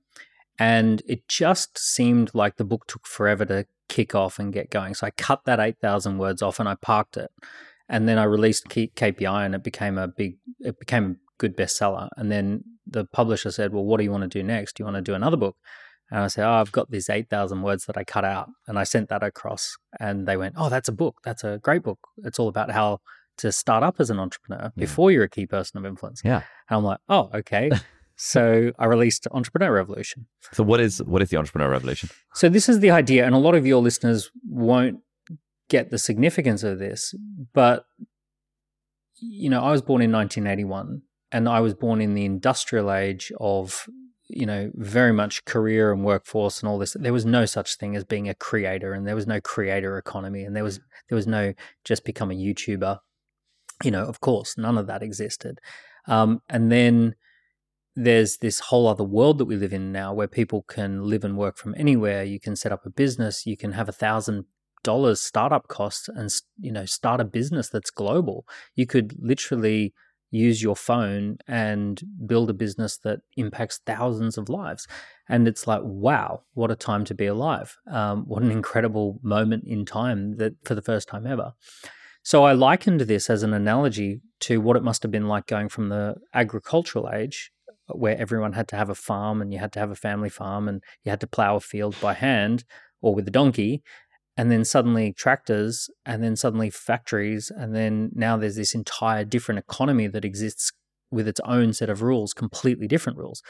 And i use this analogy of like you know what must it have been like to look across to the neighboring factory and see a 22 year old on a tractor doing the work of 100 people. And now we look at what a, well, there's a 22 year old with a tiktok account making $3 million or whatever. And it's like whoa but how's that happening? Well they're they're playing a different game and there's this digital age, there's this entrepreneur revolution. So the book outlines the times that we're in, and then it says, okay, given that the world has changed and that there's a new set of rules, but most of us were raised in a schooling system that was built for industrial age. what are the new rules? How do we leverage the new rules? How do we start something that is in alignment with the new rules, right? And how do we then build a successful business and launch a successful business with a different mindset? Yeah, that's. I'm just, I was just thinking that um, the the industrial revolutionary type mindset, I think, is still very prevalent amongst probably like most people that I know. Like every, every anyone who's not an entrepreneur or a creator. Yeah. Like half, half of my friends are medics, and so that's still very much a you have a job, you go to work. Like the, there's no innovation. It's there. a system yeah. that shouldn't change radically, yeah. right? Because or should change slowly. Yeah, exactly. Because you're dealing with people's health outcomes. So it's going to change really slowly. Yeah. And the school system is a really slow changing system as well. So ultimately, we have a health system and we have a school system that is very much entrenched in the industrial age. Yeah, um, and I think also that that and and and so like often it's it's like when I was first doing doing the YouTube stuff, and even even even with my first business when I was at university, which was you know was I was making like I don't know forty k a year, fifty k a year or something, which was the equ- uh, equivalent of a doctor's salary when I was like in, in med school. My mind was just like blown as to how uh, sort of quote like easy it was to yeah. to make that money compared to toiling away on a ward for 60 hours a week. Yeah. And then when I actually started working and I was toiling away on a ward for 60 hours a week and all of a sudden like one 30 second YouTube integration where I just spoke to the camera about a freaking app was making the equivalent of one month's salary. It just completely yeah. changed my entire to- world. It just totally. It's like yeah. you're on the tractor plowing the field in a day. Yeah. Or you're one of a hundred people with a hand plow going, this is ridiculous. And it's this weird thing of like, well, why would I not do yeah. it? It's hard not to. Exactly. So yeah. there's some things that you'll notice in the industrial age. Mm. So, for example, we teach kids that you should not be disruptive, right? It, the worst thing you can get on your report card is, you know, Ali is a disruptive person in the classroom. The best thing they can possibly call you on the front cover of Inc. magazine is disruptive, right? So, you know, there's a disconnect um, between these things. In school, putting together a team of smart kids who give you the answers is called cheating. yeah. In life, that's called having an executive team that is a really high functioning executive team. So if I, for me personally, if I have a great CFO who does all my maths homework for me, that's smart. That's a good thing to have. But in school, that would be the worst thing to do. Um, so, uh, you know, we're, we're now this, and I mentioned it before component labor is the name of the game in the schooling system, your job is to become a useful component of labor to someone's big machine. Um, and we're not taught anything about you know sales marketing money management uh, coming up with ideas ideation minimum viable product testing you know market surveys. Yeah. none of that stuff is in school. Yeah i th- i think the school thing as well also encourages the sort of perfectionistic attitude of I'm going to do the work and then I'm going to hand it in and I'm going to get a grade for the thing and I'm now my self worth is wedded to the grade, um, and uh, so like again if I just think of the the um the example of a bunch of my friends who did really really well in school and they are doing well in their corporate jobs or something to put out a single blog post or write a single thing on LinkedIn to them feels like oh my god this it has to be perfect. And it's just this attitude of like i can't put something out someone has to not, approve it. Yeah someone has to approve it yeah, yeah. and even al- almost a kind of kind of maybe an unhealthy obsession with qualifications. Yeah. Um I, I randomly met a doctor uh, at the train station who r- r- recognized me, you know, like last week sometime, and she had been in medicine for 14 years and was uh, come across my stuff. I think she actually read some of your books as well, and was sort of transitioning out to become a coach Mm-hmm. She was doing a coaching qualification. Coaching qualification, yeah. And then we grabbed breakfast, and she was like, uh, I was like, okay, so how's how's the coaching business going? And she was like, oh, you know, I'm do- I'm I'm doing it for free for a few friends, and yeah. I was like, okay, well, what's stopping you from charging? And she was like, oh, well, I haven't finished my qualification yet. like, oh, it's going to happen in like four months. I was like, okay. And then when that happens, what are you going to do next? And she was like, oh, then I'll start posting on Facebook. And I was, I was like, well, when are you going to charge for people for the coaching? She was like, oh, you know, maybe in a year or two. Yeah, when I get one... a letter from someone yeah. to say, yeah, now it's time to charge. I have a doctor friend who told me, oh, I'm thinking of starting a business. And then next time I saw him, he'd enrolled in an MBA um, for the certification. Uh, but I mean, imagine if in school they said it's actually the first person to hand in their assignment and it only has to be directionally correct like, like, uh, then it would be a very different environment. It's like we're going to mark you based on speed yeah. to market. Like, here's the assignment. The clock starts now. Whoever mm. can hand in uh, something that meets minimum standards and is directionally correct, you're the one who does it. And and extra points if you can pull together three or four people who all work together, and yeah. you you can you can get something there. Yeah, yeah. I think on on on this point as well. Like I, I've I've had similar conversations with friends, and um, there seems to be a lot of resistance in the sense of, oh, but are you saying that a neurosurgeon doesn't need to be qualified? It's like, well, no. Oh, de- definitely. That's they, not what I'm saying. Yeah, no, definitely. There, if you're component labor, you have to be certified. You have to because you're a component. Mm. You're a cog in the machine, and that cog has to be perfectly fit for the machine. Um, so you know, you absolutely have to be. There are certain professions, especially like medicine, that you've got to be qualified and and uh, yeah, perfect, yeah. perfectly machined within an inch. but I guess the danger is then sort of having that way of thinking, which then yeah bleeds into anything else, and you think that suddenly someone has to give you permission to do a thing. As soon as you're in the entrepreneur revolution, you're adopting a very different mindset. It's a mindset of not knowing rather than knowing. So the most curious person wins, not the most qualified person. So if you said, "Oh, I'm going through a period of great curiosity. I know nothing, and I'm trying to explore what people are frustrated by." Um, that's probably the smarter position to take as an entrepreneur. Some of the best entrepreneurs, they love saying things like, talk to me like I'm a three year old. I just don't understand. Sometimes they deeply understand, but they'll ask dumb questions uh, because they're trying to be, they're trying to stay curious. Uh, Steve Jobs' advice in his uh, commencement speech was stay humble, stay curious. Yeah, that just sparks a thought. So again, when when I was at university and kind of building this business and and and stuff, um, I would.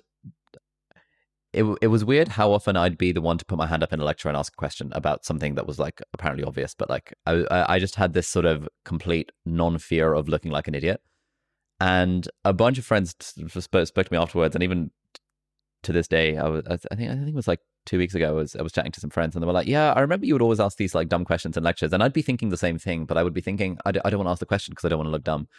I was like, "Well," it, it, and it, it, was, I think, d- having done the entrepreneur thing and trying to do what, make my web design business when I was 14 years old, mm. all like sort of in entrenched in me this idea that like it's totally reasonable to ask a dumb question. Yeah, uh, if you're a component, if you're a cog in the machine, you don't want to reveal that there might be a crack in the cog, right? Because mm. then they might replace you.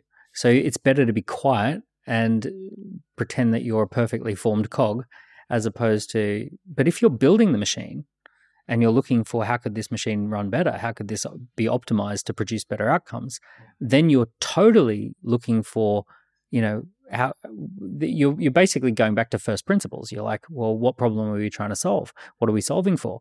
Um, how do we do that faster? What's the fastest point between point A and point B? Talk to me like I'm an idiot, right? So those sorts of things um, become very useful, and that's the big mindset shift. So in the book Entrepreneur Revolution, it's all about changing the mindset. It's about getting out of the traditional mindset um, I talk about three mindsets reptile, which is fight, flight, freeze, um, anger, aggression, upset, emotional response. There's autopilot, which is learn, repeat, learn, repeat. Um, you know, repeat the past, repeat the past, uh, put more inputs in, remember those inputs, then deliver the correct outputs. And then there's visionary, strategic thinking, um, inspiration, love, connection, empathy, uh, curiosity, all of those sorts of things. So it's about being in that visionary mind more than the autopilot or the reptile. Okay, so let's say someone is listening to this or watching this and they've got a normal job. Uh, let's say, I don't know, they work in consulting or something like that. And they're like, cool, I love the idea of being an entrepreneur.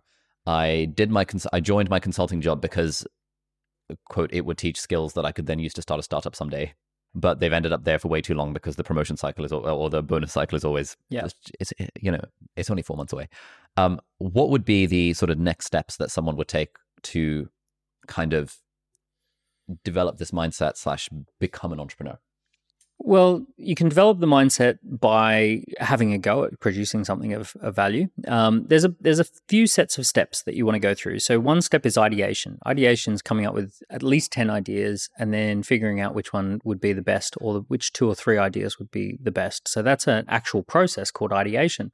Um, and most people jump from first idea to action rather than coming up with nine other ideas and saying, well, why did I choose that one? And, um, you know, when I worked with one of our, uh, our guys who was a billionaire, um, I said, How do you create a billion dollar company? He's like, Oh, it's easy. You come up with 10 ideas that could be billion dollar companies and then start narrowing it down. And then, so it's like, Oh, okay. Uh, fair enough. Yeah, so he said, Well, it's either going to be a telecommunications company or it's going to be a tech company or it's going to be a bank or yeah. it's, you know, so he's like, There's only a few Actually, things. does narrow it down. Yeah, yeah, He's like, There's only a few things a billion dollar company could be. So you've got to then figure out which one would it be. Uh, like, what would be your take on it? What would be your spin? So, we went through and and he was the first one to show me just this first step of ideation. So you want to go through ideation and come up with a bit of a criteria. As I said, by the way, joining an entrepreneurial team is is better than trying to start one yourself. So I'm a big fan of let let's say I'm I'm jumping around here. I apologize. But let's say you are a consultant for a large company. Go be a consultant for a 10 person company. Go be a consultant for a five person boutique and do that for a year or two um, and you're going to be the special person because you came from a big name brand and now you're working in a boutique. They're going to treat you like a king, yeah. right, or a queen. So it's going to be great. Okay, just on that note, um, I'd, I'd love to get your take on this. One issue that lots of people have is um, I am currently making X at my current company, big company, etc., etc. I would be taking a pay cut to do this other thing that sounds cool and it's I, I, I think it's interesting because usually X is like higher than what you would actually need to live, and usually the new salary is also a very reasonable salary. But people, I think, feel like, oh, I I, I don't want to take a drop in my pay. To, yeah, yeah, and I can understand that. Especially, look, you're in a unique position in the sense that you don't have kids. If once you've got kids, then as much as you might personally, like for me personally, right, I can personally happily live mattress on a floor. Um, you know, ramen noodles, whatever, right? That wouldn't bother me at all. Um, but now I have kids, we have huge overheads, insane overheads every month, right? And um, and I can't make decisions of like, oh yeah, we'll all just live on mattresses on the floor. Mm. Um, I might find myself divorced or something like that. So, um, so the you know the the key thing, or it wouldn't be fair to take them into that decision. So the key thing is there are certain people who can't take a pay cut. You've got to figure it out. So you've got to figure out, okay. Um, what is my after tax earnings? And sometimes a pay cut is not as savage as you think about it. If it's after, ta- after tax, um, you also might be spending a lot of money on commuting, or you might be spending a lot of money on things to keep up that particular role, which may not come with a boutique role. Uh, you also might have a boutique plus your uh, side hustle venture money uh, as a bit of a, a crossfade. Um, or you might view it as making an investment. So let's say you're taking a 10 grand pay cut. You're actually, the framing of it is I'm actually investing 10 grand into the creation of a startup I'm willing to invest up to 30,000. So I'm willing to take this pay cut for three years um, as an investment into the equity that I own in my own business. So it's not a pay cut; it's an investment into the uh, startup equity. You know, so it's a bit of a mental mental gymnastics to justify activity, but uh, you know, but essentially that's what you are doing. You you are making an investment into startup equity. So um, yeah, it, it is tricky. It is difficult. Um, one of the things that I recommend is you could do a little bit of um, evening consulting or something like that.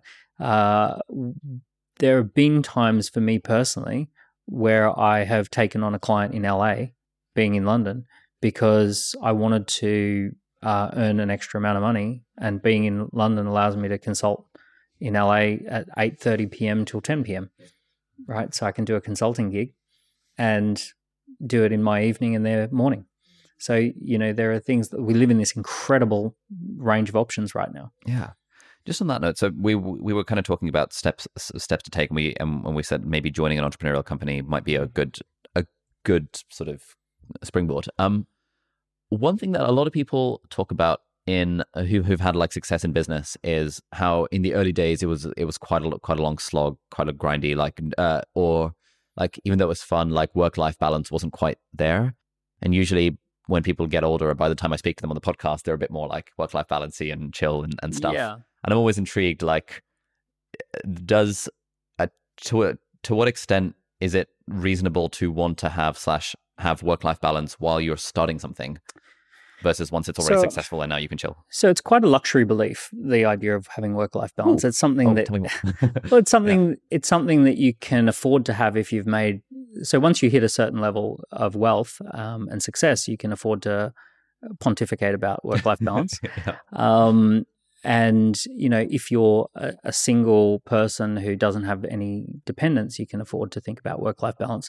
Um, the the numbers, the statistics are very, very clear that the vast majority of people who earn a lot of money, who make a, breakthrough in business, have a period of being well out of balance. I mean, there is not anyone who's winning an Olympic medal who's not crazy focused on that goal. There's not anyone who is developing a high rise building that isn't, you know, focused on that goal. So, especially when you're creating a breakthrough and especially if it's an outstanding result, the data doesn't lie about this. It's, it's for something like 65% of all people earning over 100 grand do 55 hours a week or more. So, you know, and when you look at almost all entrepreneurs, here's, here's the reality of business you're when you're starting a business, you're in the process of creating an asset, sweating that asset and keeping track of the what's going on.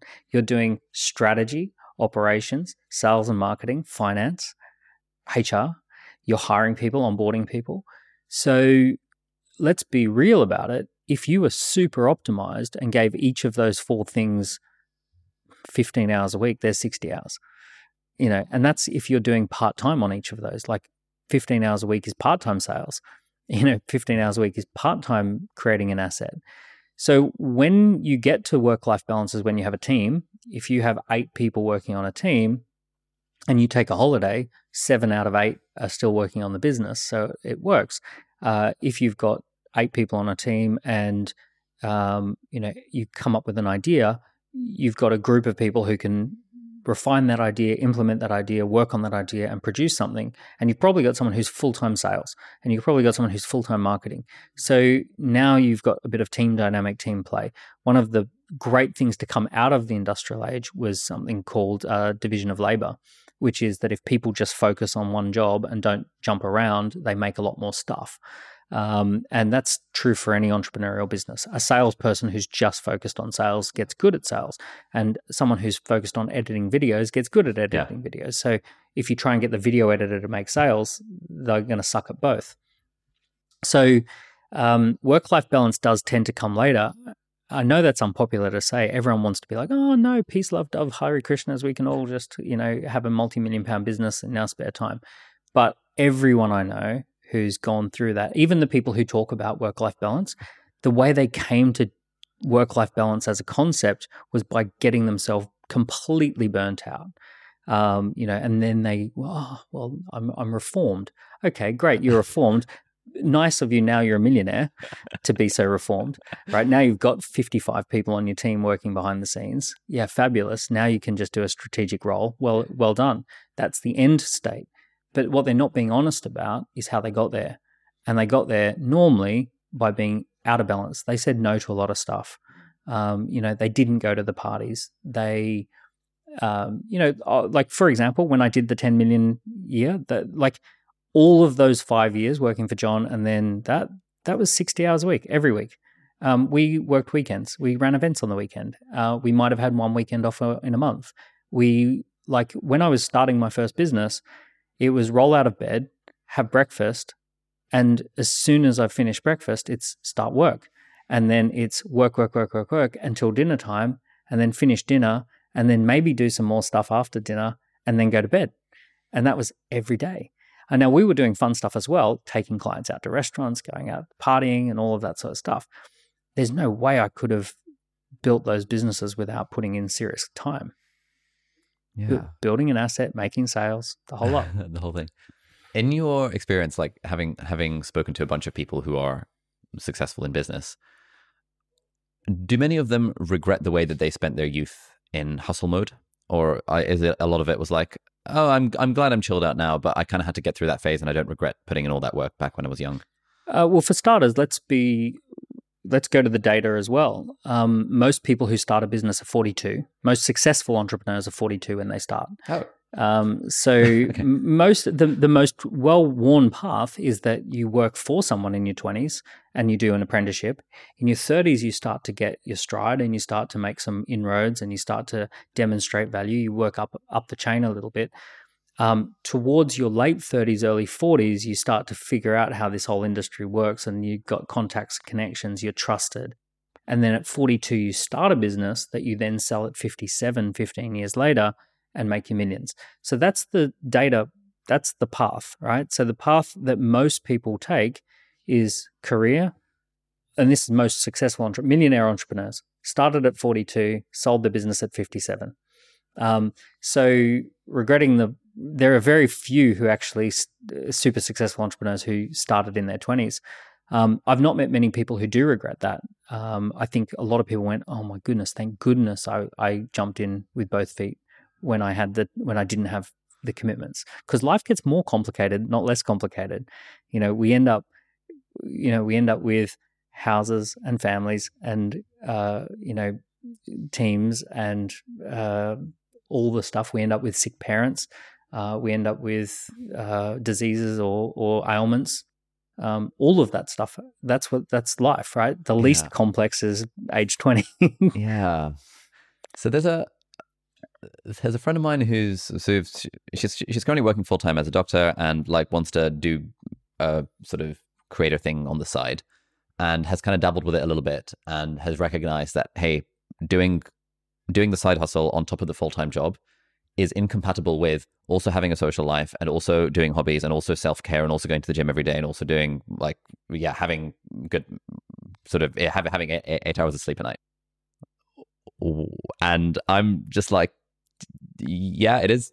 um, and you kind of have to choose if you want it and whether whether it's worth the payoff. And uh, how how would you think about it's that? It's a huge risk. Um, there are very few broke, struggling doctors, right? Yeah. Doctors cluster around a high point in society, around probably the top 10% of earners. Yeah. Um, and it's very unlikely that you would meet someone who describes himself as a doctor who's just trying to get a break and trying to make it. And, you know. Yeah, no, they're pre- usually pretty middle class, pretty chill. Yeah. Uh, but chill is stronger. There's hardly any that are crazy, like billionaires. And there's hardly any that actually drop below 35,000 a year or something like that. So you've, you've, you've got a very safe path. A safe path would mean that data clusters around a particular outcome and all the data sits around that outcome, right? So that is the doctor's path. The doctor's path is very safely, you're going to end up in this good, comfortable lifestyle. That's not true for entrepreneurship. There are billionaires and there are loads of people who are completely broken, struggling. There are people who have plowed their life savings in um, you know, and and they're you know it was the worst decision they ever made. They just weren't cut out for it, or they made they made radical decisions. So, um, she's right to not take that lightly. That's a that's an important decision to make. Uh, you need to really get good signals from the market that the market wants this thing that you have. So, once again, wanting to have a side hustle, wanting to have this is all about your own personal needs, which are irrelevant to the market. The market does not care, right? Like, if I go and buy a kebab at three o'clock in the morning, do I ever ask the kebab shop owner, "Are you okay? Are you managing your work-life balance enough? Why are you out here at three o'clock in the morning? You know, uh, is your family seeing enough of you?" I'm not asking anything like that. I'm just paying my four pounds for my kebab at three o'clock in the morning. I have no care. The market does not care about your work life balance, doesn't care about how healthy or happy you are. It just cares whether you're meeting its needs. So, the starting point for any business, first principles, is not what do you want? It's like, does the market want something? And are you are you willing and able to to make that work for the marketplace? But you can't be too self-centered here. Your entrepreneurship is an act of service. It is a it is a gift to the world. You're creating something that's going to solve problems for others in a scalable way. You're going to create jobs for others. All the hard as you get bigger and bigger, all the hard problems are going to roll up to your entrepreneurial desk. All the easy stuff will be solved by the people that you hire, and only the tr- tricky stuff gets to you. Um, so you got to work out: Have I got a sufficient number of signals from market that the market says, I need you to ha- I need you to do this. You didn't quit your medical career until you were getting people signing up and subscribing, yeah. and there were good, solid signals where your brain very logically and mathematically worked out, no, no, I can I can do this. Um, I'm getting a signal from market.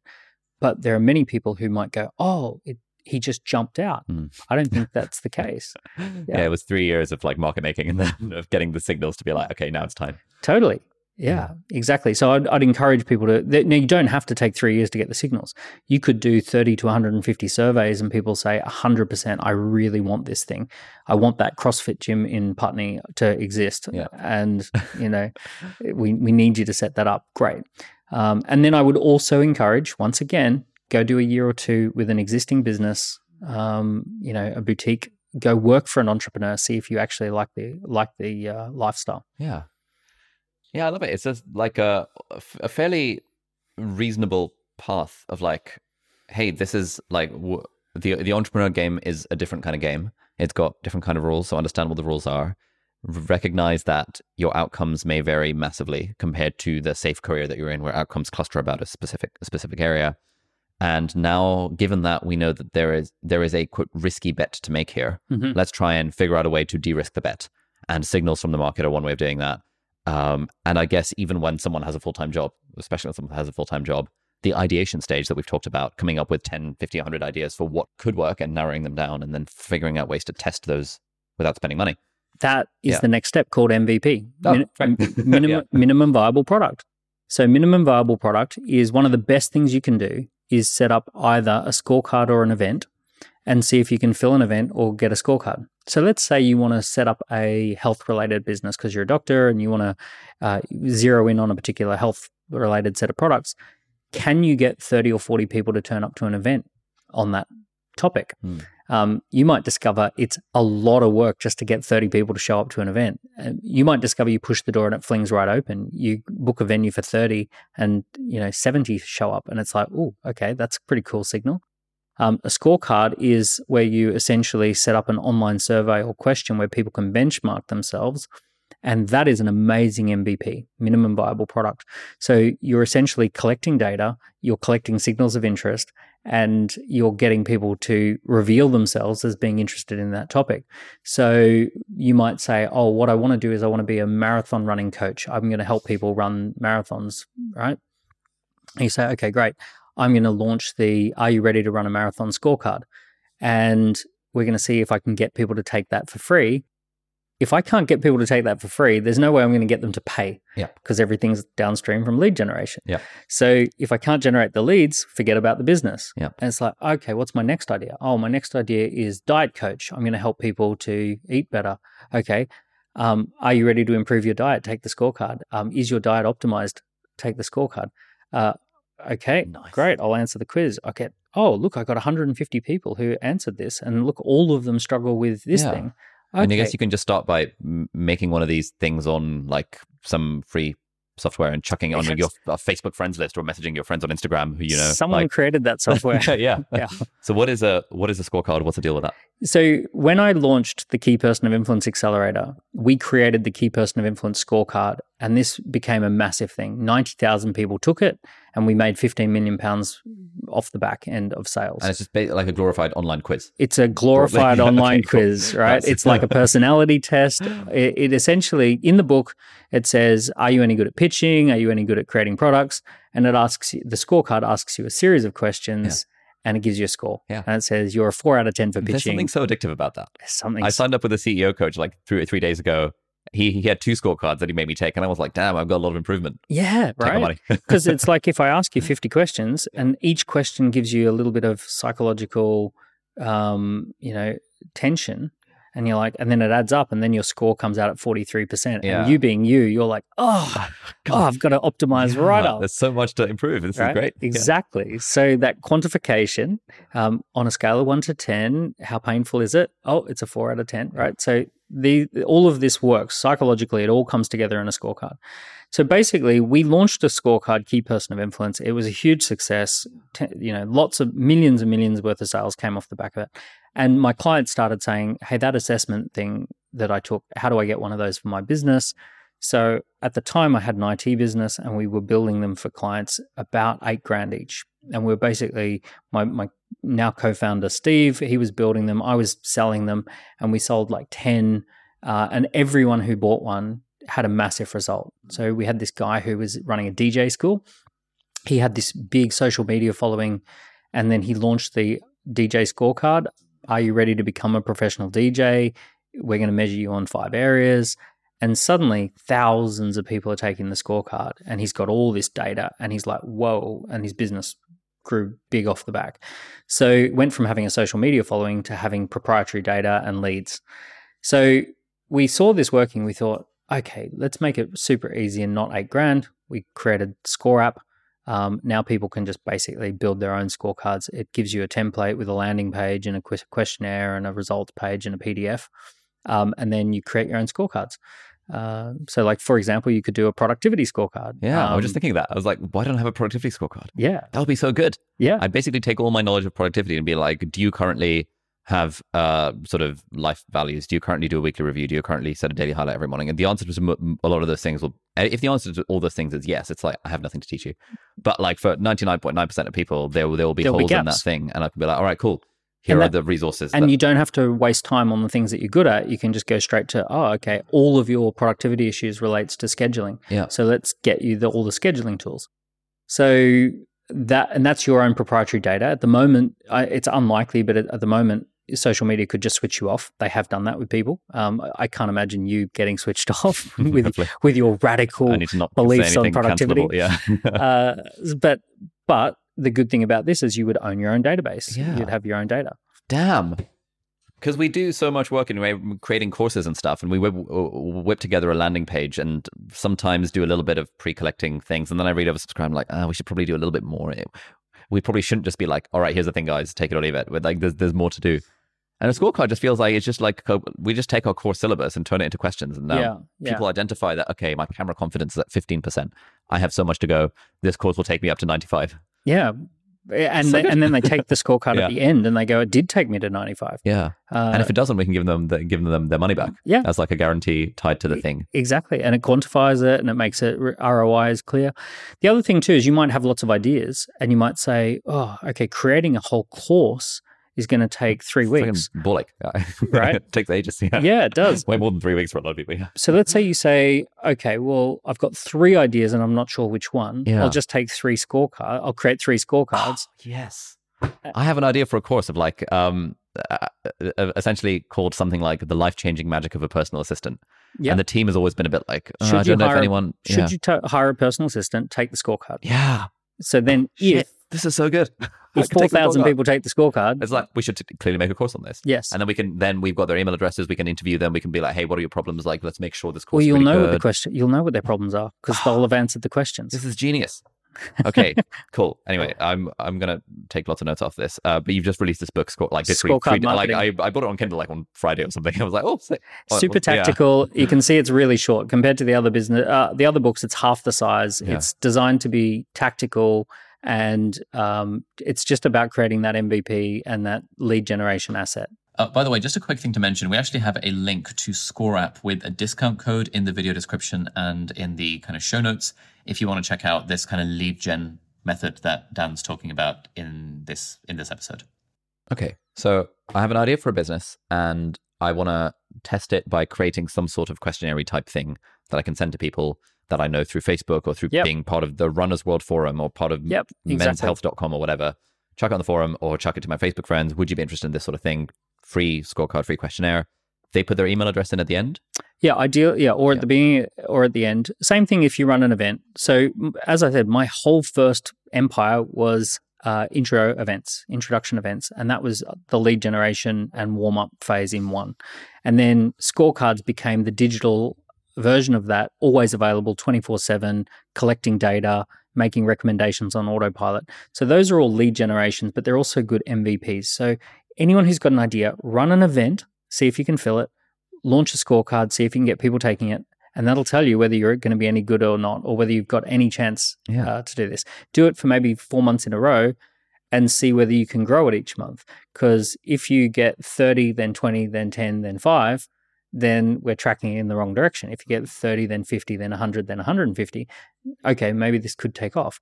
So you want a very simple MVP. It's just lead generation at first. So all you're trying to do is can I generate leads? Because everything is downstream from lead generation. So can I generate leads? If you can't generate leads, forget about how good you are as a doctor. Forget yeah. about how amazing your product is. Forget about how well you you know can do it speaking. Right, all of that doesn't matter if you can't get the lead. So ultimately, the first thing to test is lead generation. Can I generate leads for this idea? So, what counts as a lead?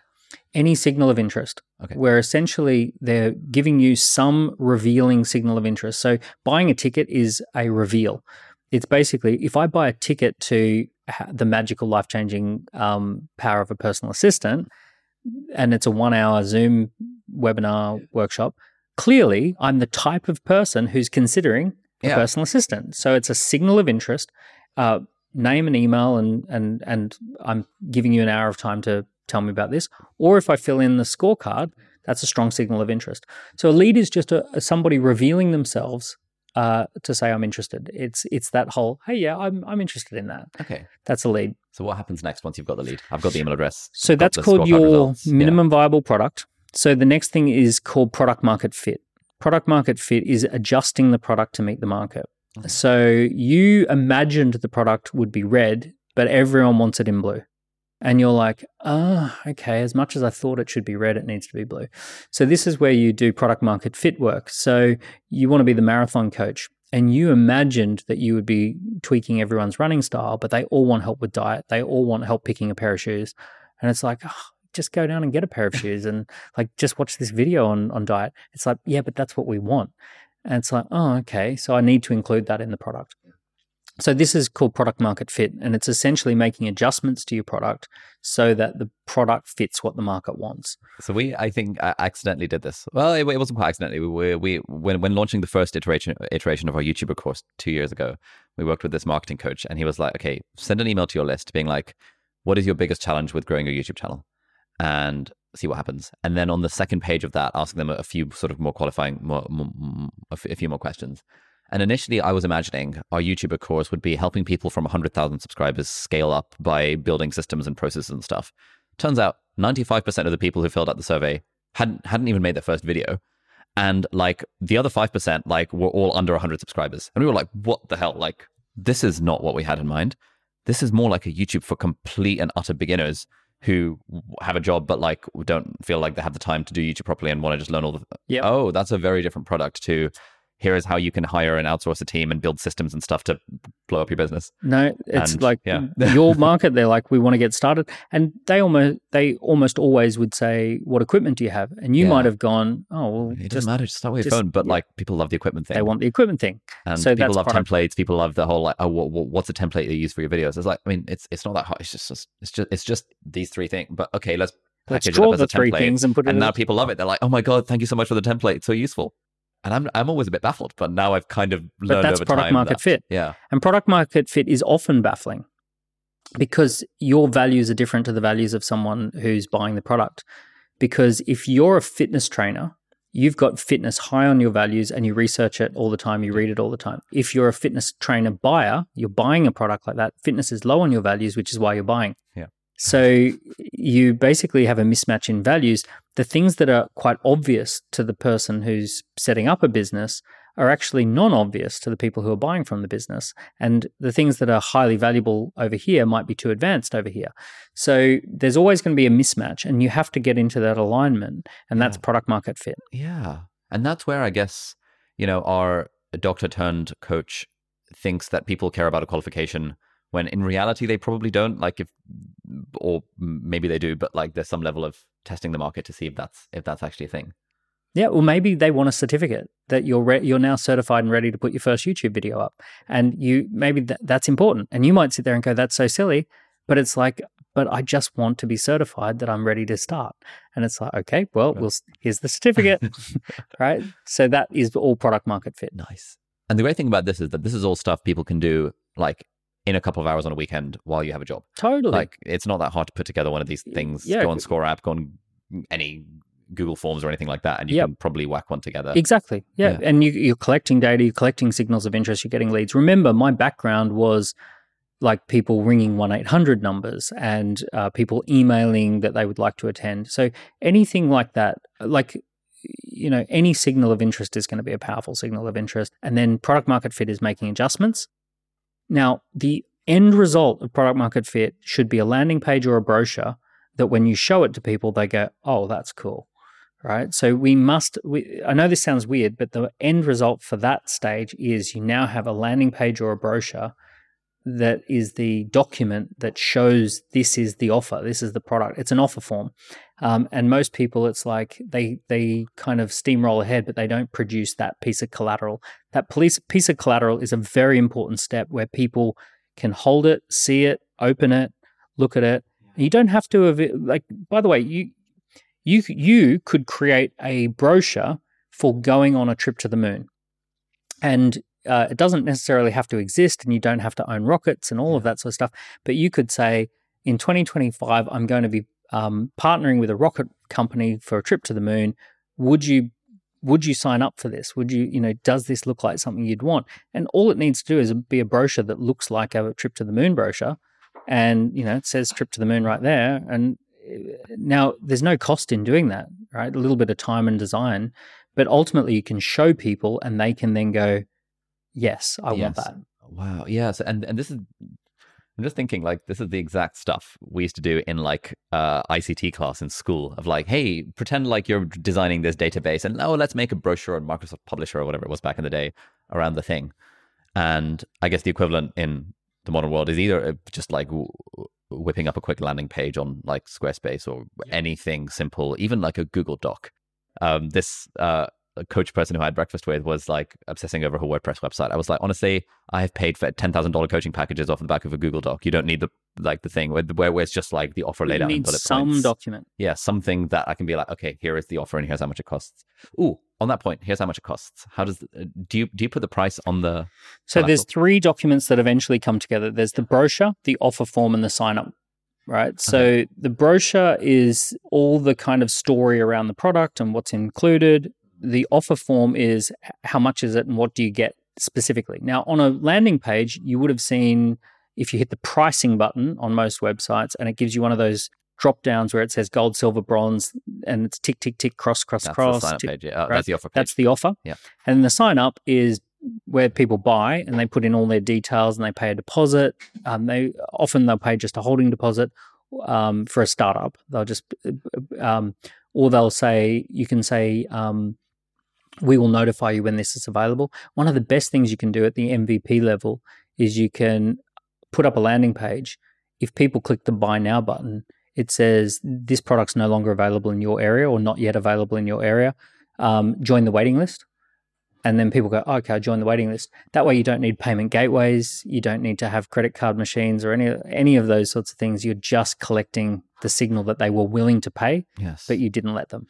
Is it at all useful to so we're we're we're having this dilemma with our courses where it's like my instinct was that we should have the landing page before we even think about creating the course because then we're like and we should do the audience interviews and use that to tweak the landing page. And then we should have like a pre-order form that gives them like a big discount or something and uh, so that we in, in addition to getting an, an idea of how many people click the button we get an idea of how many people were willing to pre-order yeah um, is that something that you would generally it's, recommend? It's, yeah. it's so much better. You don't need to do discounts either. Demand and supply tension push the price up, not down. So, for example, if you said we're doing a cohort of 300 and join the waiting list, and if it's transparent that three and a half thousand people joined the waiting list and there's only 300 spots, you don't need a discount. So, transparent demand and supply tension pushes prices up. Uh, so essentially, any join the waiting list or um, register your interest or any of that sort of stuff, provided there's a level of transparency to show the tension, um, that will result in high prices, not low prices. Okay, so I, I, I, I feel like I've like through through reading your stuff stumbled upon a lot of these ideas over the last several years. But when I think when someone hears about it for the first time, the thought that you can sell a thing without having created the thing is going to lead leads to like, oh, is that unethical? That sounds evil. That sounds bad. Sound like how it's uh, very evil. What's going on? Yeah, no, it's uh, it's very simple. You're either you're either asking them to attend an information event, which you're going to deliver an information event on Zoom, or maybe you're going to book a little room, right, boardroom or something. But you're inviting people to an event, and that is a standalone thing that they can get some information and learn more about the topic. Um, or you're inviting them to take a scorecard or a survey, um, and they're going to hand over some data in exchange for some feedback, right? So there's an ethical exchange. Um, or you're inviting them to join a waiting list where they know that the product is not yet available, but they're wanting to be um, included in information and updates that when they become available. So Elon Musk knew that Cybertruck was not going to be built for three years, but he launched Cybertruck. He showed people what Cybertruck would look like. He invited people to put down a $100 deposit if they wanted to be in the waiting list for a Cybertruck, knowing full well that it wouldn't be available for three years. Uh, he collected a million de- uh, deposits, million $100 deposits. Um, and that allowed him to raise an unlimited amount of capital from the market to then go and fulfill those orders. So he was able to go and build the um, factories and he like imagine he hadn't collected those signals and you go to JP Morgan and you say, "Hey, look, we want to create a Cybertruck and this is what it looks like. It's unlike anything that's ever been built." And JP Morgan's going to go, "We can't give you money for a factory for that." Yeah. But if you go in there and say a million people have put down a hundred dollar deposit, it's like, great. What are the terms? Yeah, yeah. So, so you're not doing anything unethical. It's an event. It's a scorecard, or it's a waiting list. Where did the name scorecard come from? Uh, well, a quiz typically is testing your knowledge. Like um, if I quiz you on your Beatles trivia, yeah. you know, I'm testing to know what you know. Um, a assessment uh, kind of feels like uh, academic. Um, I just wanted to keep it like a fun yeah, way of describing. That sound cool, yeah. So it's like a scorecard. It's like, should you start a YouTube channel? Answer these questions, find out, uh, take the test, uh, get a scorecard. And the scorecard is like because we've set up this, the software so that you can have multiple categories. So you could have diet, exercise, and sleep. And then it's like, oh, your diet's strong, your exercise is strong, but your sleep is the weakest. So it's that kind of a scorecard of, you know, being able to look at different categories. Yeah. Um, oh, man. Going to so, make a productivity scorecard. De- so yeah, yeah. definitely. And what categories would you do? Um, probably something like um, do you know where you want to go? So like vision, like vision or yeah. type stuff. Uh, and then in terms of like, do you know where you want to go? Do you know how you're going to get there? So in terms of tactical, like goal setting, so and, tactics, tactical yeah, planning, that kind of stuff. Uh, then it's going to be how good is your uh, takeoff? So like getting started with work, overcoming procrastination, all that kind of stuff. Then how good are you at staying and staying on the course? So like not getting distracted and focused and stuff. And then Probably uh, gadgets and tools, right? Some like ooh, people love yes. people love gadgets and tools. Definitely. How strong are your how how, how strong are your supplies? Um, something around like to what extent do you regularly take breaks and recharge and blah blah blah blah blah. Um, so you probably want to yeah. have you want to have three to five categories. Yep. You want to boil it down to three to five categories. Yep. And you want to then do six questions per category. Okay. Right. So it's 30 questions all up, something like that. And then basically when people answer the 30 questions, the scorecard will then break it into the categories and it'll say you have no gadgets, you're a zero for gadgets, uh, but you're really high on motivation. You've got an amazing vision, but your tactical uh, implementation's low. So then you say, great, you've got a clear vision, but we need to work on your tactics and your gadgetry. Um, and then that gives a clear indicator. Even if I don't make the specific product of like, oh wow, loads of people are really struggle with motivation. Cool, let's try and make a video, write a book, do do, do a thing based on that exactly. market. Yeah, love it. Okay, sick. So we've got the idea ideation thingy. We've narrowed it down, and then we have built MVP. the MVP, which is the scorecard or the event or the webinar. On that note, yep. what's the deal with webinars?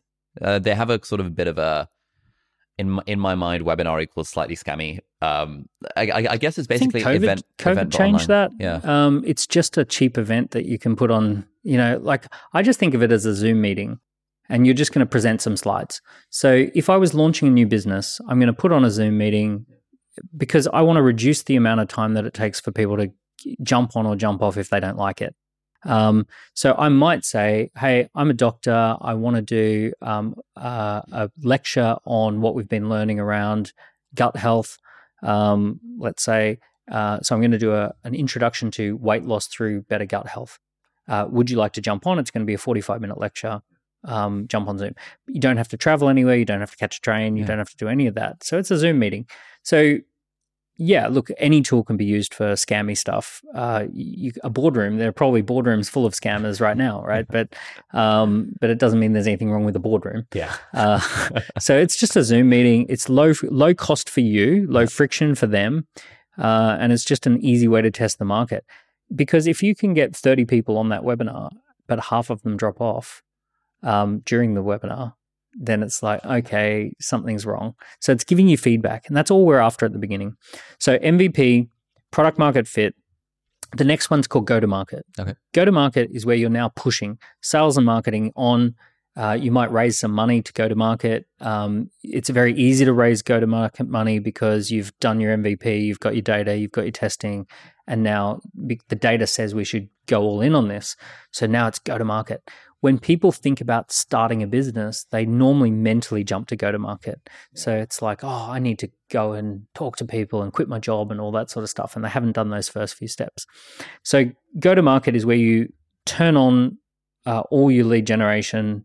Uh, you might spend money on ads. You might um, do joint ventures and promotions. You're hustling.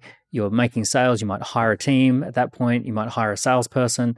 So that's all the go to market activity. You're you're um, probably going from testing revenue, maybe you've earned 50 grand testing and now you're going to earn 500,000 or a million. Oh, where, where did the testing revenue come in?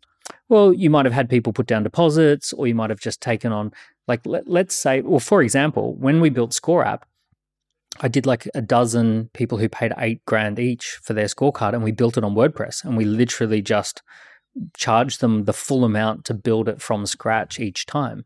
Um, and that's because there was no platform, that's how much it cost.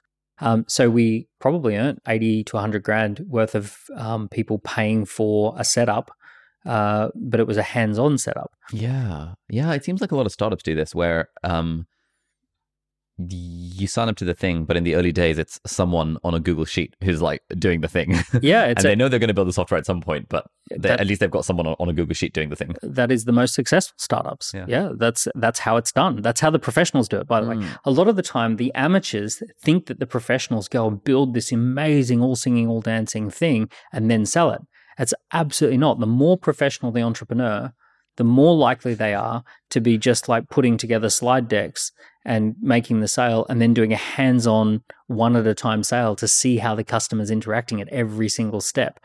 Um, and, you know, you might want to create a productivity app and you literally have a Google sheet and you have a person who rings up and says, Have you done your Google sheet today? And let's go through it together. Jump on and we'll both do it. And it's like, oh, this isn't an app. It's a Google sheet. It's like, that's a pro, you know that that's a pro entrepreneur. Amateur entrepreneur will get the family's 300 grand, mortgage the house, like, eh, you know, grandma's money's in it. And then like they built this all singing, all dancing piece of technology that nobody's ever going to use. Mm, nice.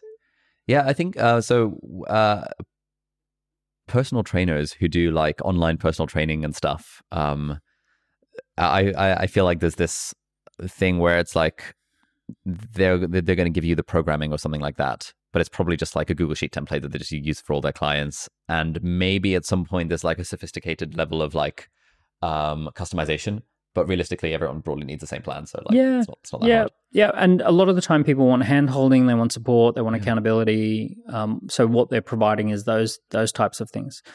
Um, but once again, that is a self-employed um, freelancer type model. Uh, so it's not so much like what we're discussing is that world of the entrepreneur building the scalable solution and building a business that will eventually have value. Because yeah. uh, ultimately, an entrepreneur builds an asset. Um, and the reason entrepreneurs can sell their business is they have an asset and the asset's saleable. Um, and that's the difference. Self employed people aren't really building an asset, uh, they're, they're selling labor. So um, this is a pathway to that exitable, saleable, scalable asset. People who have work life balance are underpinned by assets. So the reason I might have work life balance is because I've got best selling books that are selling. Um, like it's weird. I sell a few books an hour every hour around the clock. And that is like a relationship engine always running. And people are learning about what we do and who we are without me having to physically be anywhere. So that's called an asset. An asset has been developed and then that asset works online scorecards. We we generated ninety thousand leads on autopilot, and that, those those were always coming in. We automatically connected those to a salesperson. So when a lead came in, a salesperson got a notification and then they pick up the phone, talk to that person, make a sale.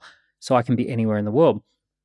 Um, that is underpinning yourself with assets. So what we're talking about with entrepreneurship is the creation of an asset uh, that that does the work. Intellectual property, media, or tech is normally the the primary assets that we work with as entrepreneurs is intellectual property, media, and technology. Right. So I, again, I'm thinking I'm, thinking to my hypothetical productivity course, for example. Um, the assets are the YouTube videos that media plug the scorecard yeah, Which based then, on intellectual property. So yeah. the IP, the scorecard is technology, yeah. the videos are media, and your approach to it is intellectual property. And then every day, X number of people will fill out the scorecard, probably because I'll just plug. It's a free scorecard. It's easy to plug in a video without seeming like scammy yep. in any way. It's like literally just a free scorecard. Of the people that are sufficiently then qualified through the scorecard, we could then either do a frictionless sale of like you you would love the online course. Yep. Or do a where does where does a salesman fit into this into this equation? Salesperson typically fits with any sale that is north of a couple of thousand. Okay. Um, because just by virtue of the fact that there's a spend, normally requires some trust and some customization and conversation. So if you were doing a productivity rollout with a corporate, and they were thinking about doing this with 70 of their employees, um, then that would normally involve some form of sales conversation. It's unlikely that the NHS would roll out a 70 person trial uh, on productivity without talking to someone yeah. first.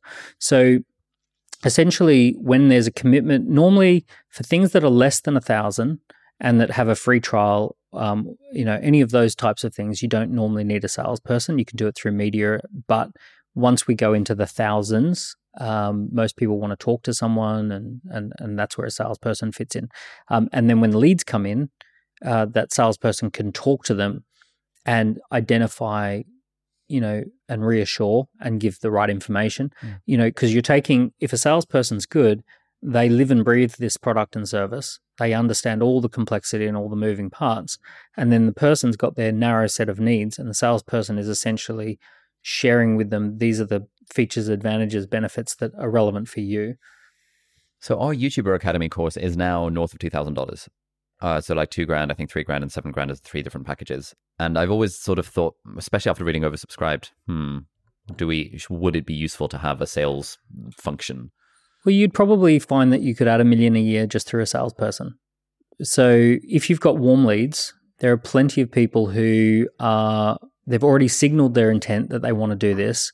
The only reason they're not buying is they're just not sure. I would I would hypothesize that the number one reason people don't buy is they don't feel confident themselves that they will be the right person to do the work. And if you focus your energy on having a salesperson who can listen to what their idea is, show them some case studies or examples of people who've had a similar idea, help them to identify that yes, there's a market for what you're talking about, or no, there's not. Um, and then just do a little bit of reassurance and then maybe offer some sort of a guarantee period where you say, hey, look, it sounds like you need to test this idea. If you knew this would work, would it be a silly decision to spend two grand on this? No, I could do that. Okay, great. So, what if we have a guarantee period where we do some testing? And if you can get more than 50 people to subscribe to your channel, that's enough of a test in month one to know it's a good idea. And then you're happy to spend the two grand. Yeah, okay, great. So, anything less than 50 people subscribed, we'll, we'll refund the money. If it goes over 50, if you've done the work, you've uploaded these videos, you've got your 50 subscribers, then you're happy. Right. So, a little bit of that conversation, you probably find that you can make a sale a day uh, 200 days of the year, there's another 400,000, you know, and up. Not bad. that could be quite fun. Um, yeah, yeah, like, and it could be a good service, right? It's yeah. it, it's it's thinking, it's radical empathy for the person who's buying. Yeah, it's like, is this genuinely useful for the? So so like last time we did like two cohorts ago, I was uh, we, we we sort of did like a Zoom webinar, top on a Zoom call. I was available for an hour, like four times a day, just to answer people's questions about the thing. But what I found was that like I don't know, twenty people would show up, fifteen of them would have the cameras off. Most of them were were like younger people that were never going to sign up, but just wanted to have, see what I was like on a Zoom call, and yeah. it just ended up being not overly helpful. Um, is that where you then start qualifying leads and have one-on-one conversations and, and stuff? Yeah, so uh, you'd probably have a salesperson who does an email out and says, "Hey, I'd love to talk to you about your YouTube channel. Um, would you like to have a chat? Here's a link to my diary." People then book a, a time in the diary. Maybe it's a 20 minute, 30 minute uh, slot.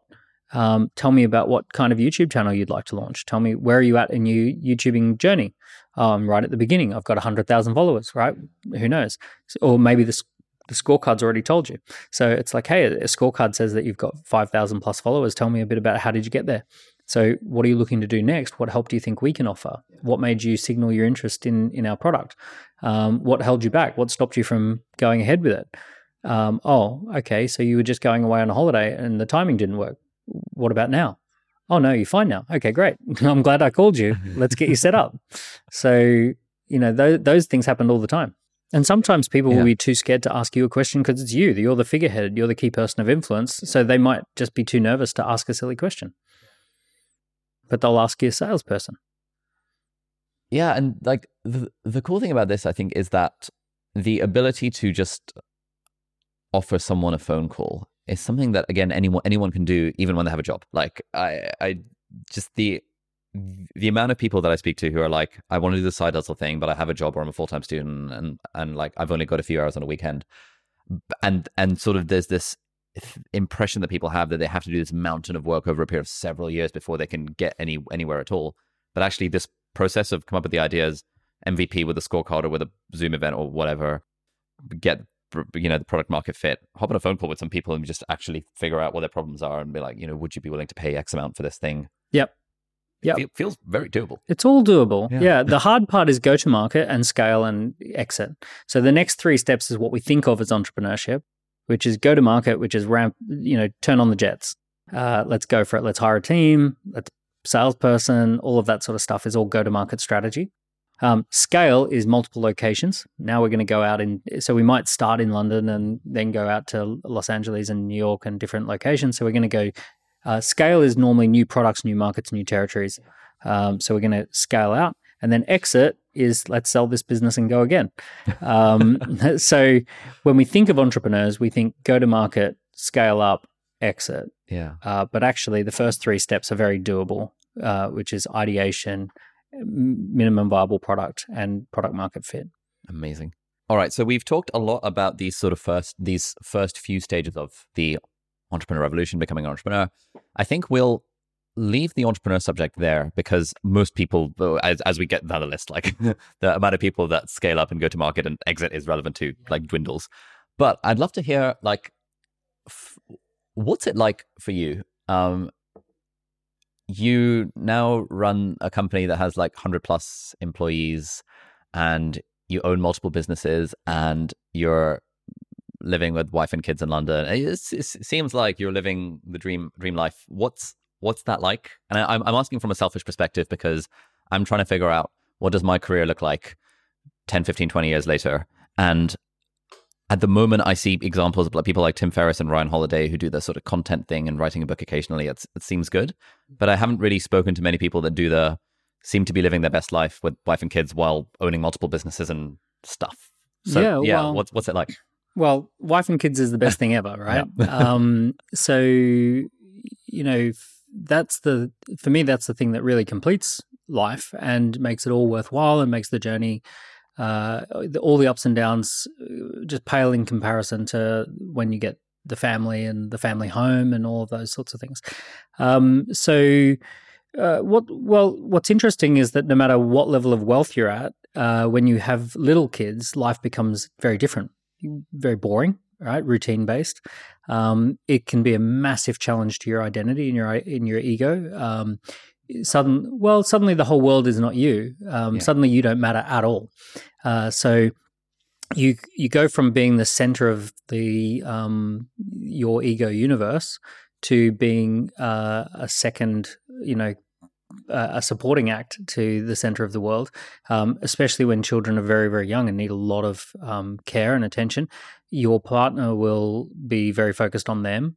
Um, and right now you take it very much for granted that you can roll out of bed whenever you want and go for breakfast somewhere and you can change your mind about something and uh, you can just simply jump on a plane and go on holiday once you've got kids you know, all of that is logistics, and you, you know, you find yourself with uh, nannies, bigger house, bigger car, um, logistics, all, all of that stuff starts to. So it's a different, it's a different life.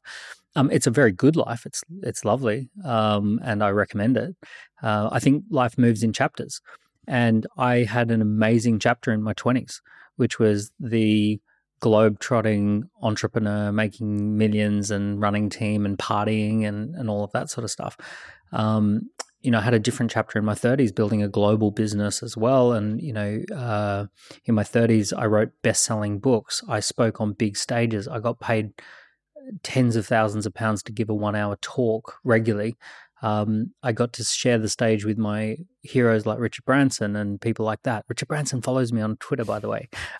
right? Which is he only follows a couple of people, and it's like that stuff. Um, and uh, and then in my late thirties, early forties, I'm now the family guy. Um, so we've got the big house, and we spend a lot of time at the big house, and we go to the park, and we, you know, we little things are big things. G- getting on the swings is a big thing, um, and uh, you know, overcoming a fear of a dog uh, that comes up and sniffs you is a big thing. So, um, you know, that my, my whole world now revolves around this chapter, a very different chapter. So, what does now that you're in the in this chapter, what does your work life look like? So I live a fairly normal work life now. I have work life balance. Um, I, I, arrived at yeah. that place, so I typically start my day at nine thirty, um, and I finish my day around five five thirty. Um, and a lot of the time I have nothing to do during the day, so I might go out for lunch uh, with my wife, and um, I might pick. I often drop the kids at school, and often pick them up from school, mm. um, and um, you know I might sit and play computer games with the kids and and all that sort of stuff. So I have a lot of that going on. Um, yeah. So how how much do you care now at this point about making more money, and like professional success, and like how how yeah so for me, making more money is more about the fact that I've acquired a set of skills and I like using those skills, right? I'm really good at buying and selling companies, for example. I'm really good at, I've done seven acquisitions, I've done several exits. Um, and, you know, the, the cool thing with entrepreneurship is that it really starts getting going at 40 and you start getting really good at 40 and you know your career goes from strength to strength after 40 I felt it was a little sad. Roger Federer, you know, he just retired and he has to retire because his body can't keep up with the demand of tennis. So career ends at 40. Um, whereas entrepreneurs don't really get going statistically until their early 40s. Uh, so, one of the things that I really enjoy is that now I've got a set of resources and team and um, data and skills that actually I can get a lot done uh, in a fairly short space of time right? Because now I've got the leverage. Um, but when I think about making money, um, it's really, I don't think a lot about making money, but I do think a lot about leveraging that set of skills and creating fun things. Um, and having fun projects. I also love doing um, businesses in partnership with people. Especially, I love doing partnerships uh, like co-founding with slightly younger people, bringing them um, you know up in uh, in their entrepreneurial journey. So it sounds like you're mostly motivated by like the enjoyment, the love of the craft, the infinite game that you're playing around. Like, hey, this business thing's cool. I like building and growing selling businesses. Let's yeah. well, my my infinite game is to develop entrepreneurs who stand out, scale up, and make a positive impact. That's my infinite game. So I do that through my accelerator programs. We develop entrepreneurs who stand out, scale up, and have purpose at the heart of their business. And we've done that with three and a half thousand companies around the world now. Um, Score App is a piece of technology that solves the number one problem that people have, which is the lead generation problem. So it allows them to stand out, scale up, and start making a difference. Um, and um, on my accelerators, I often put uh, heads of social um, charities and change projects and put them through. And we like, I do one to one coaching with people who could be a key person of influence in a way that really changes the world. Um, so, yeah, look, I have a, a bunch of fun um, because if you have a set of skills, you want to use those skills. You it feels right that you're drawn to use those skills because it's like oh you know i'm you know if you like if you're a ballroom dancer and you're really good at dancing you want to dance um, if you're a guitarist and you're really good at guitar you want to yeah. pick up the guitar and play so if you're an, if you're an entrepreneur and you start figuring out how this crazy world of entrepreneurship actually works yeah you want to talk about it you want to do it you want to buy and sell stuff you want to yeah. scale stuff yeah one of my coaches asked a few weeks ago he, he he asked me you know the thought experiment of what would life look like if I wasn't if I I just was not allowed to create anything on the internet for the next like two years? And I was like, okay, I mean, uh, fair enough. I guess I do loads of reading, get into philosophy and economics and politics. I'm reading all that kind of stuff. And then when the two year market is up, then I can distill all that stuff, and that would be super fun. And then he was like, okay, what if you're not allowed to do anything on the internet, any kind of teaching on the internet for the rest of your life? I'd, I was like, oh damn, I'd be really depressed. Like I guess I'd I don't know try and do it in like in real like teaching in real life and host like lectures and stuff. But it just that made me realize that for me the infinite game is teaching like learning cool stuff and teaching it, learning how life works, sharing yeah. it with others, and helping improve their lives. Right. Yeah. So that's who you are, and that's that speaks to your identity and and, and all of that. The, the risk can be that your strong suit can become um, overused. You can be a ballerina who dances until your feet bleed. Um, you know, so one thing that is a risk is um, when you discover how great life can be with fun, freedom, and flexibility built in, you often become very picky about your partner who you're going to settle down with and have kids with and all that sort of stuff. So, therefore, you get a lot of people like Tim Ferriss, um, bless him, but he's notoriously um, single and footloose, fancy free, and not having kids and all that sort of stuff, which is I get it. It's kind of cool. I was I was that guy, right? But um, but there can be this risk that you've got your life set up so well that you don't want to disrupt it with a partner or kids. Um, so that can be where your winning your winning strategy becomes your losing strategy. Have you have you come across this book called uh, The Second Mountain? No, sounds like a cool book. It's, it's by the, I think it's by David Brooks. Uh, it, the the thesis is that in life there are two mountains. The first mountain is the mountain of success and status and financial success and d- doing all the stuff. And then you get to the summit and realize that that's not where lasting happiness is. Or you get chucked off the mountain by like a health scare or someone dying or something like that. And you realize that there is a second mountain. And while the first mountain was the mountain of like happiness, the second mountain is the mountain of joy. And while the first mountain was all about optimizing for freedom and fun, fun and flexibility, the second mountain is all about like actually, I really want to invest. I want to commit. I want to build a home. I want to uh, give myself to a cause that I really care about.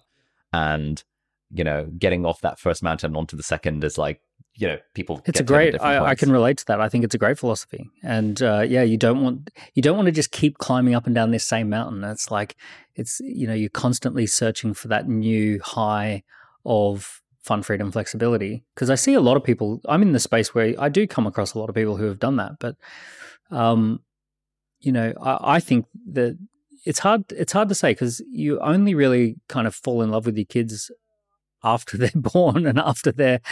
I think it might be once different. Beyond a certain age or yeah. certain months. I think something. too. Maybe there's a difference between men and women. I think men don't necessarily naturally love the idea of kids but once you have them, then it's like, oh, now I get it. Yeah. Um, yeah. Every dude I know who has kids has that kind of vibe. They're like, yeah, back in the day, we were, we were talking to Gordon about this the other day. Yeah. Like, you know, when people show you photos of their kids, you're like, what the hell? Yeah. And then you yeah. get kids and then you start showing people photos of your kids. you become that dad. yeah. yeah. Yeah, exactly. So I think it's important to have the second mountain, you know, and the other thing too is so I have a friend of mine sold a company for um, 900 million, right? And nice. cash. Yeah. And has gone on to build several more businesses. And I totally understand, and, and they're worth hundreds of millions. I totally understand, and he's he's also my age, right? I get that he's got this incredible, unique set of skills for building extremely valuable businesses, but hasn't at all gone for the second mountain. And you know, he's all about optimizing businesses and optimizing teams and building another $100 million company. But I sit there with my family and I think I'm actually really happy I'm on this second mountain. My first mountain's going quite well, but you know, I get more joy from the the second one. Amazing. Dan, thank you so much. This has been absolutely wonderful. I will put links to all of the books in uh, in the video description, in the show notes. Uh, any final asks of our viewers or listeners?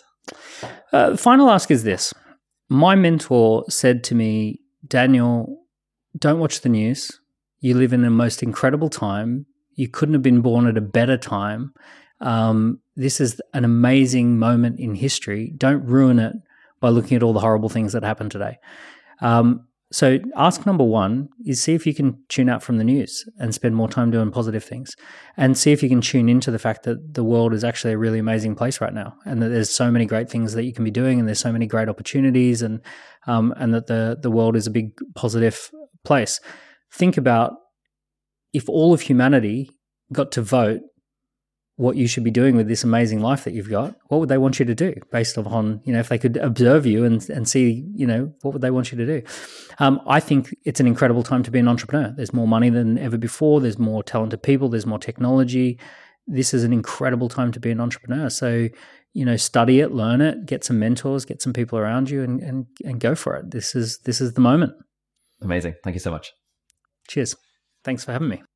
All right, so that's it for this week's episode of Deep Dive. Thank you so much for watching or listening. All the links and resources that we mentioned in the podcast are going to be linked down in the video description or in the show notes, depending on where you're watching or listening to this. If you're listening to this on a podcast platform, then do please leave us a review on the iTunes store. It really helps other people discover the podcast. Or if you're watching this in full HD or 4K on YouTube, then you can leave a comment down below and ask any questions or any insights or any thoughts about the episode. That would be awesome. And if you enjoyed this episode, you might like to check out this episode here as well, which links in with some of the stuff that we talked about in the episode. So thanks for watching. Uh, do hit the subscribe button if you aren't already, and I'll see you next time. 拜拜拜。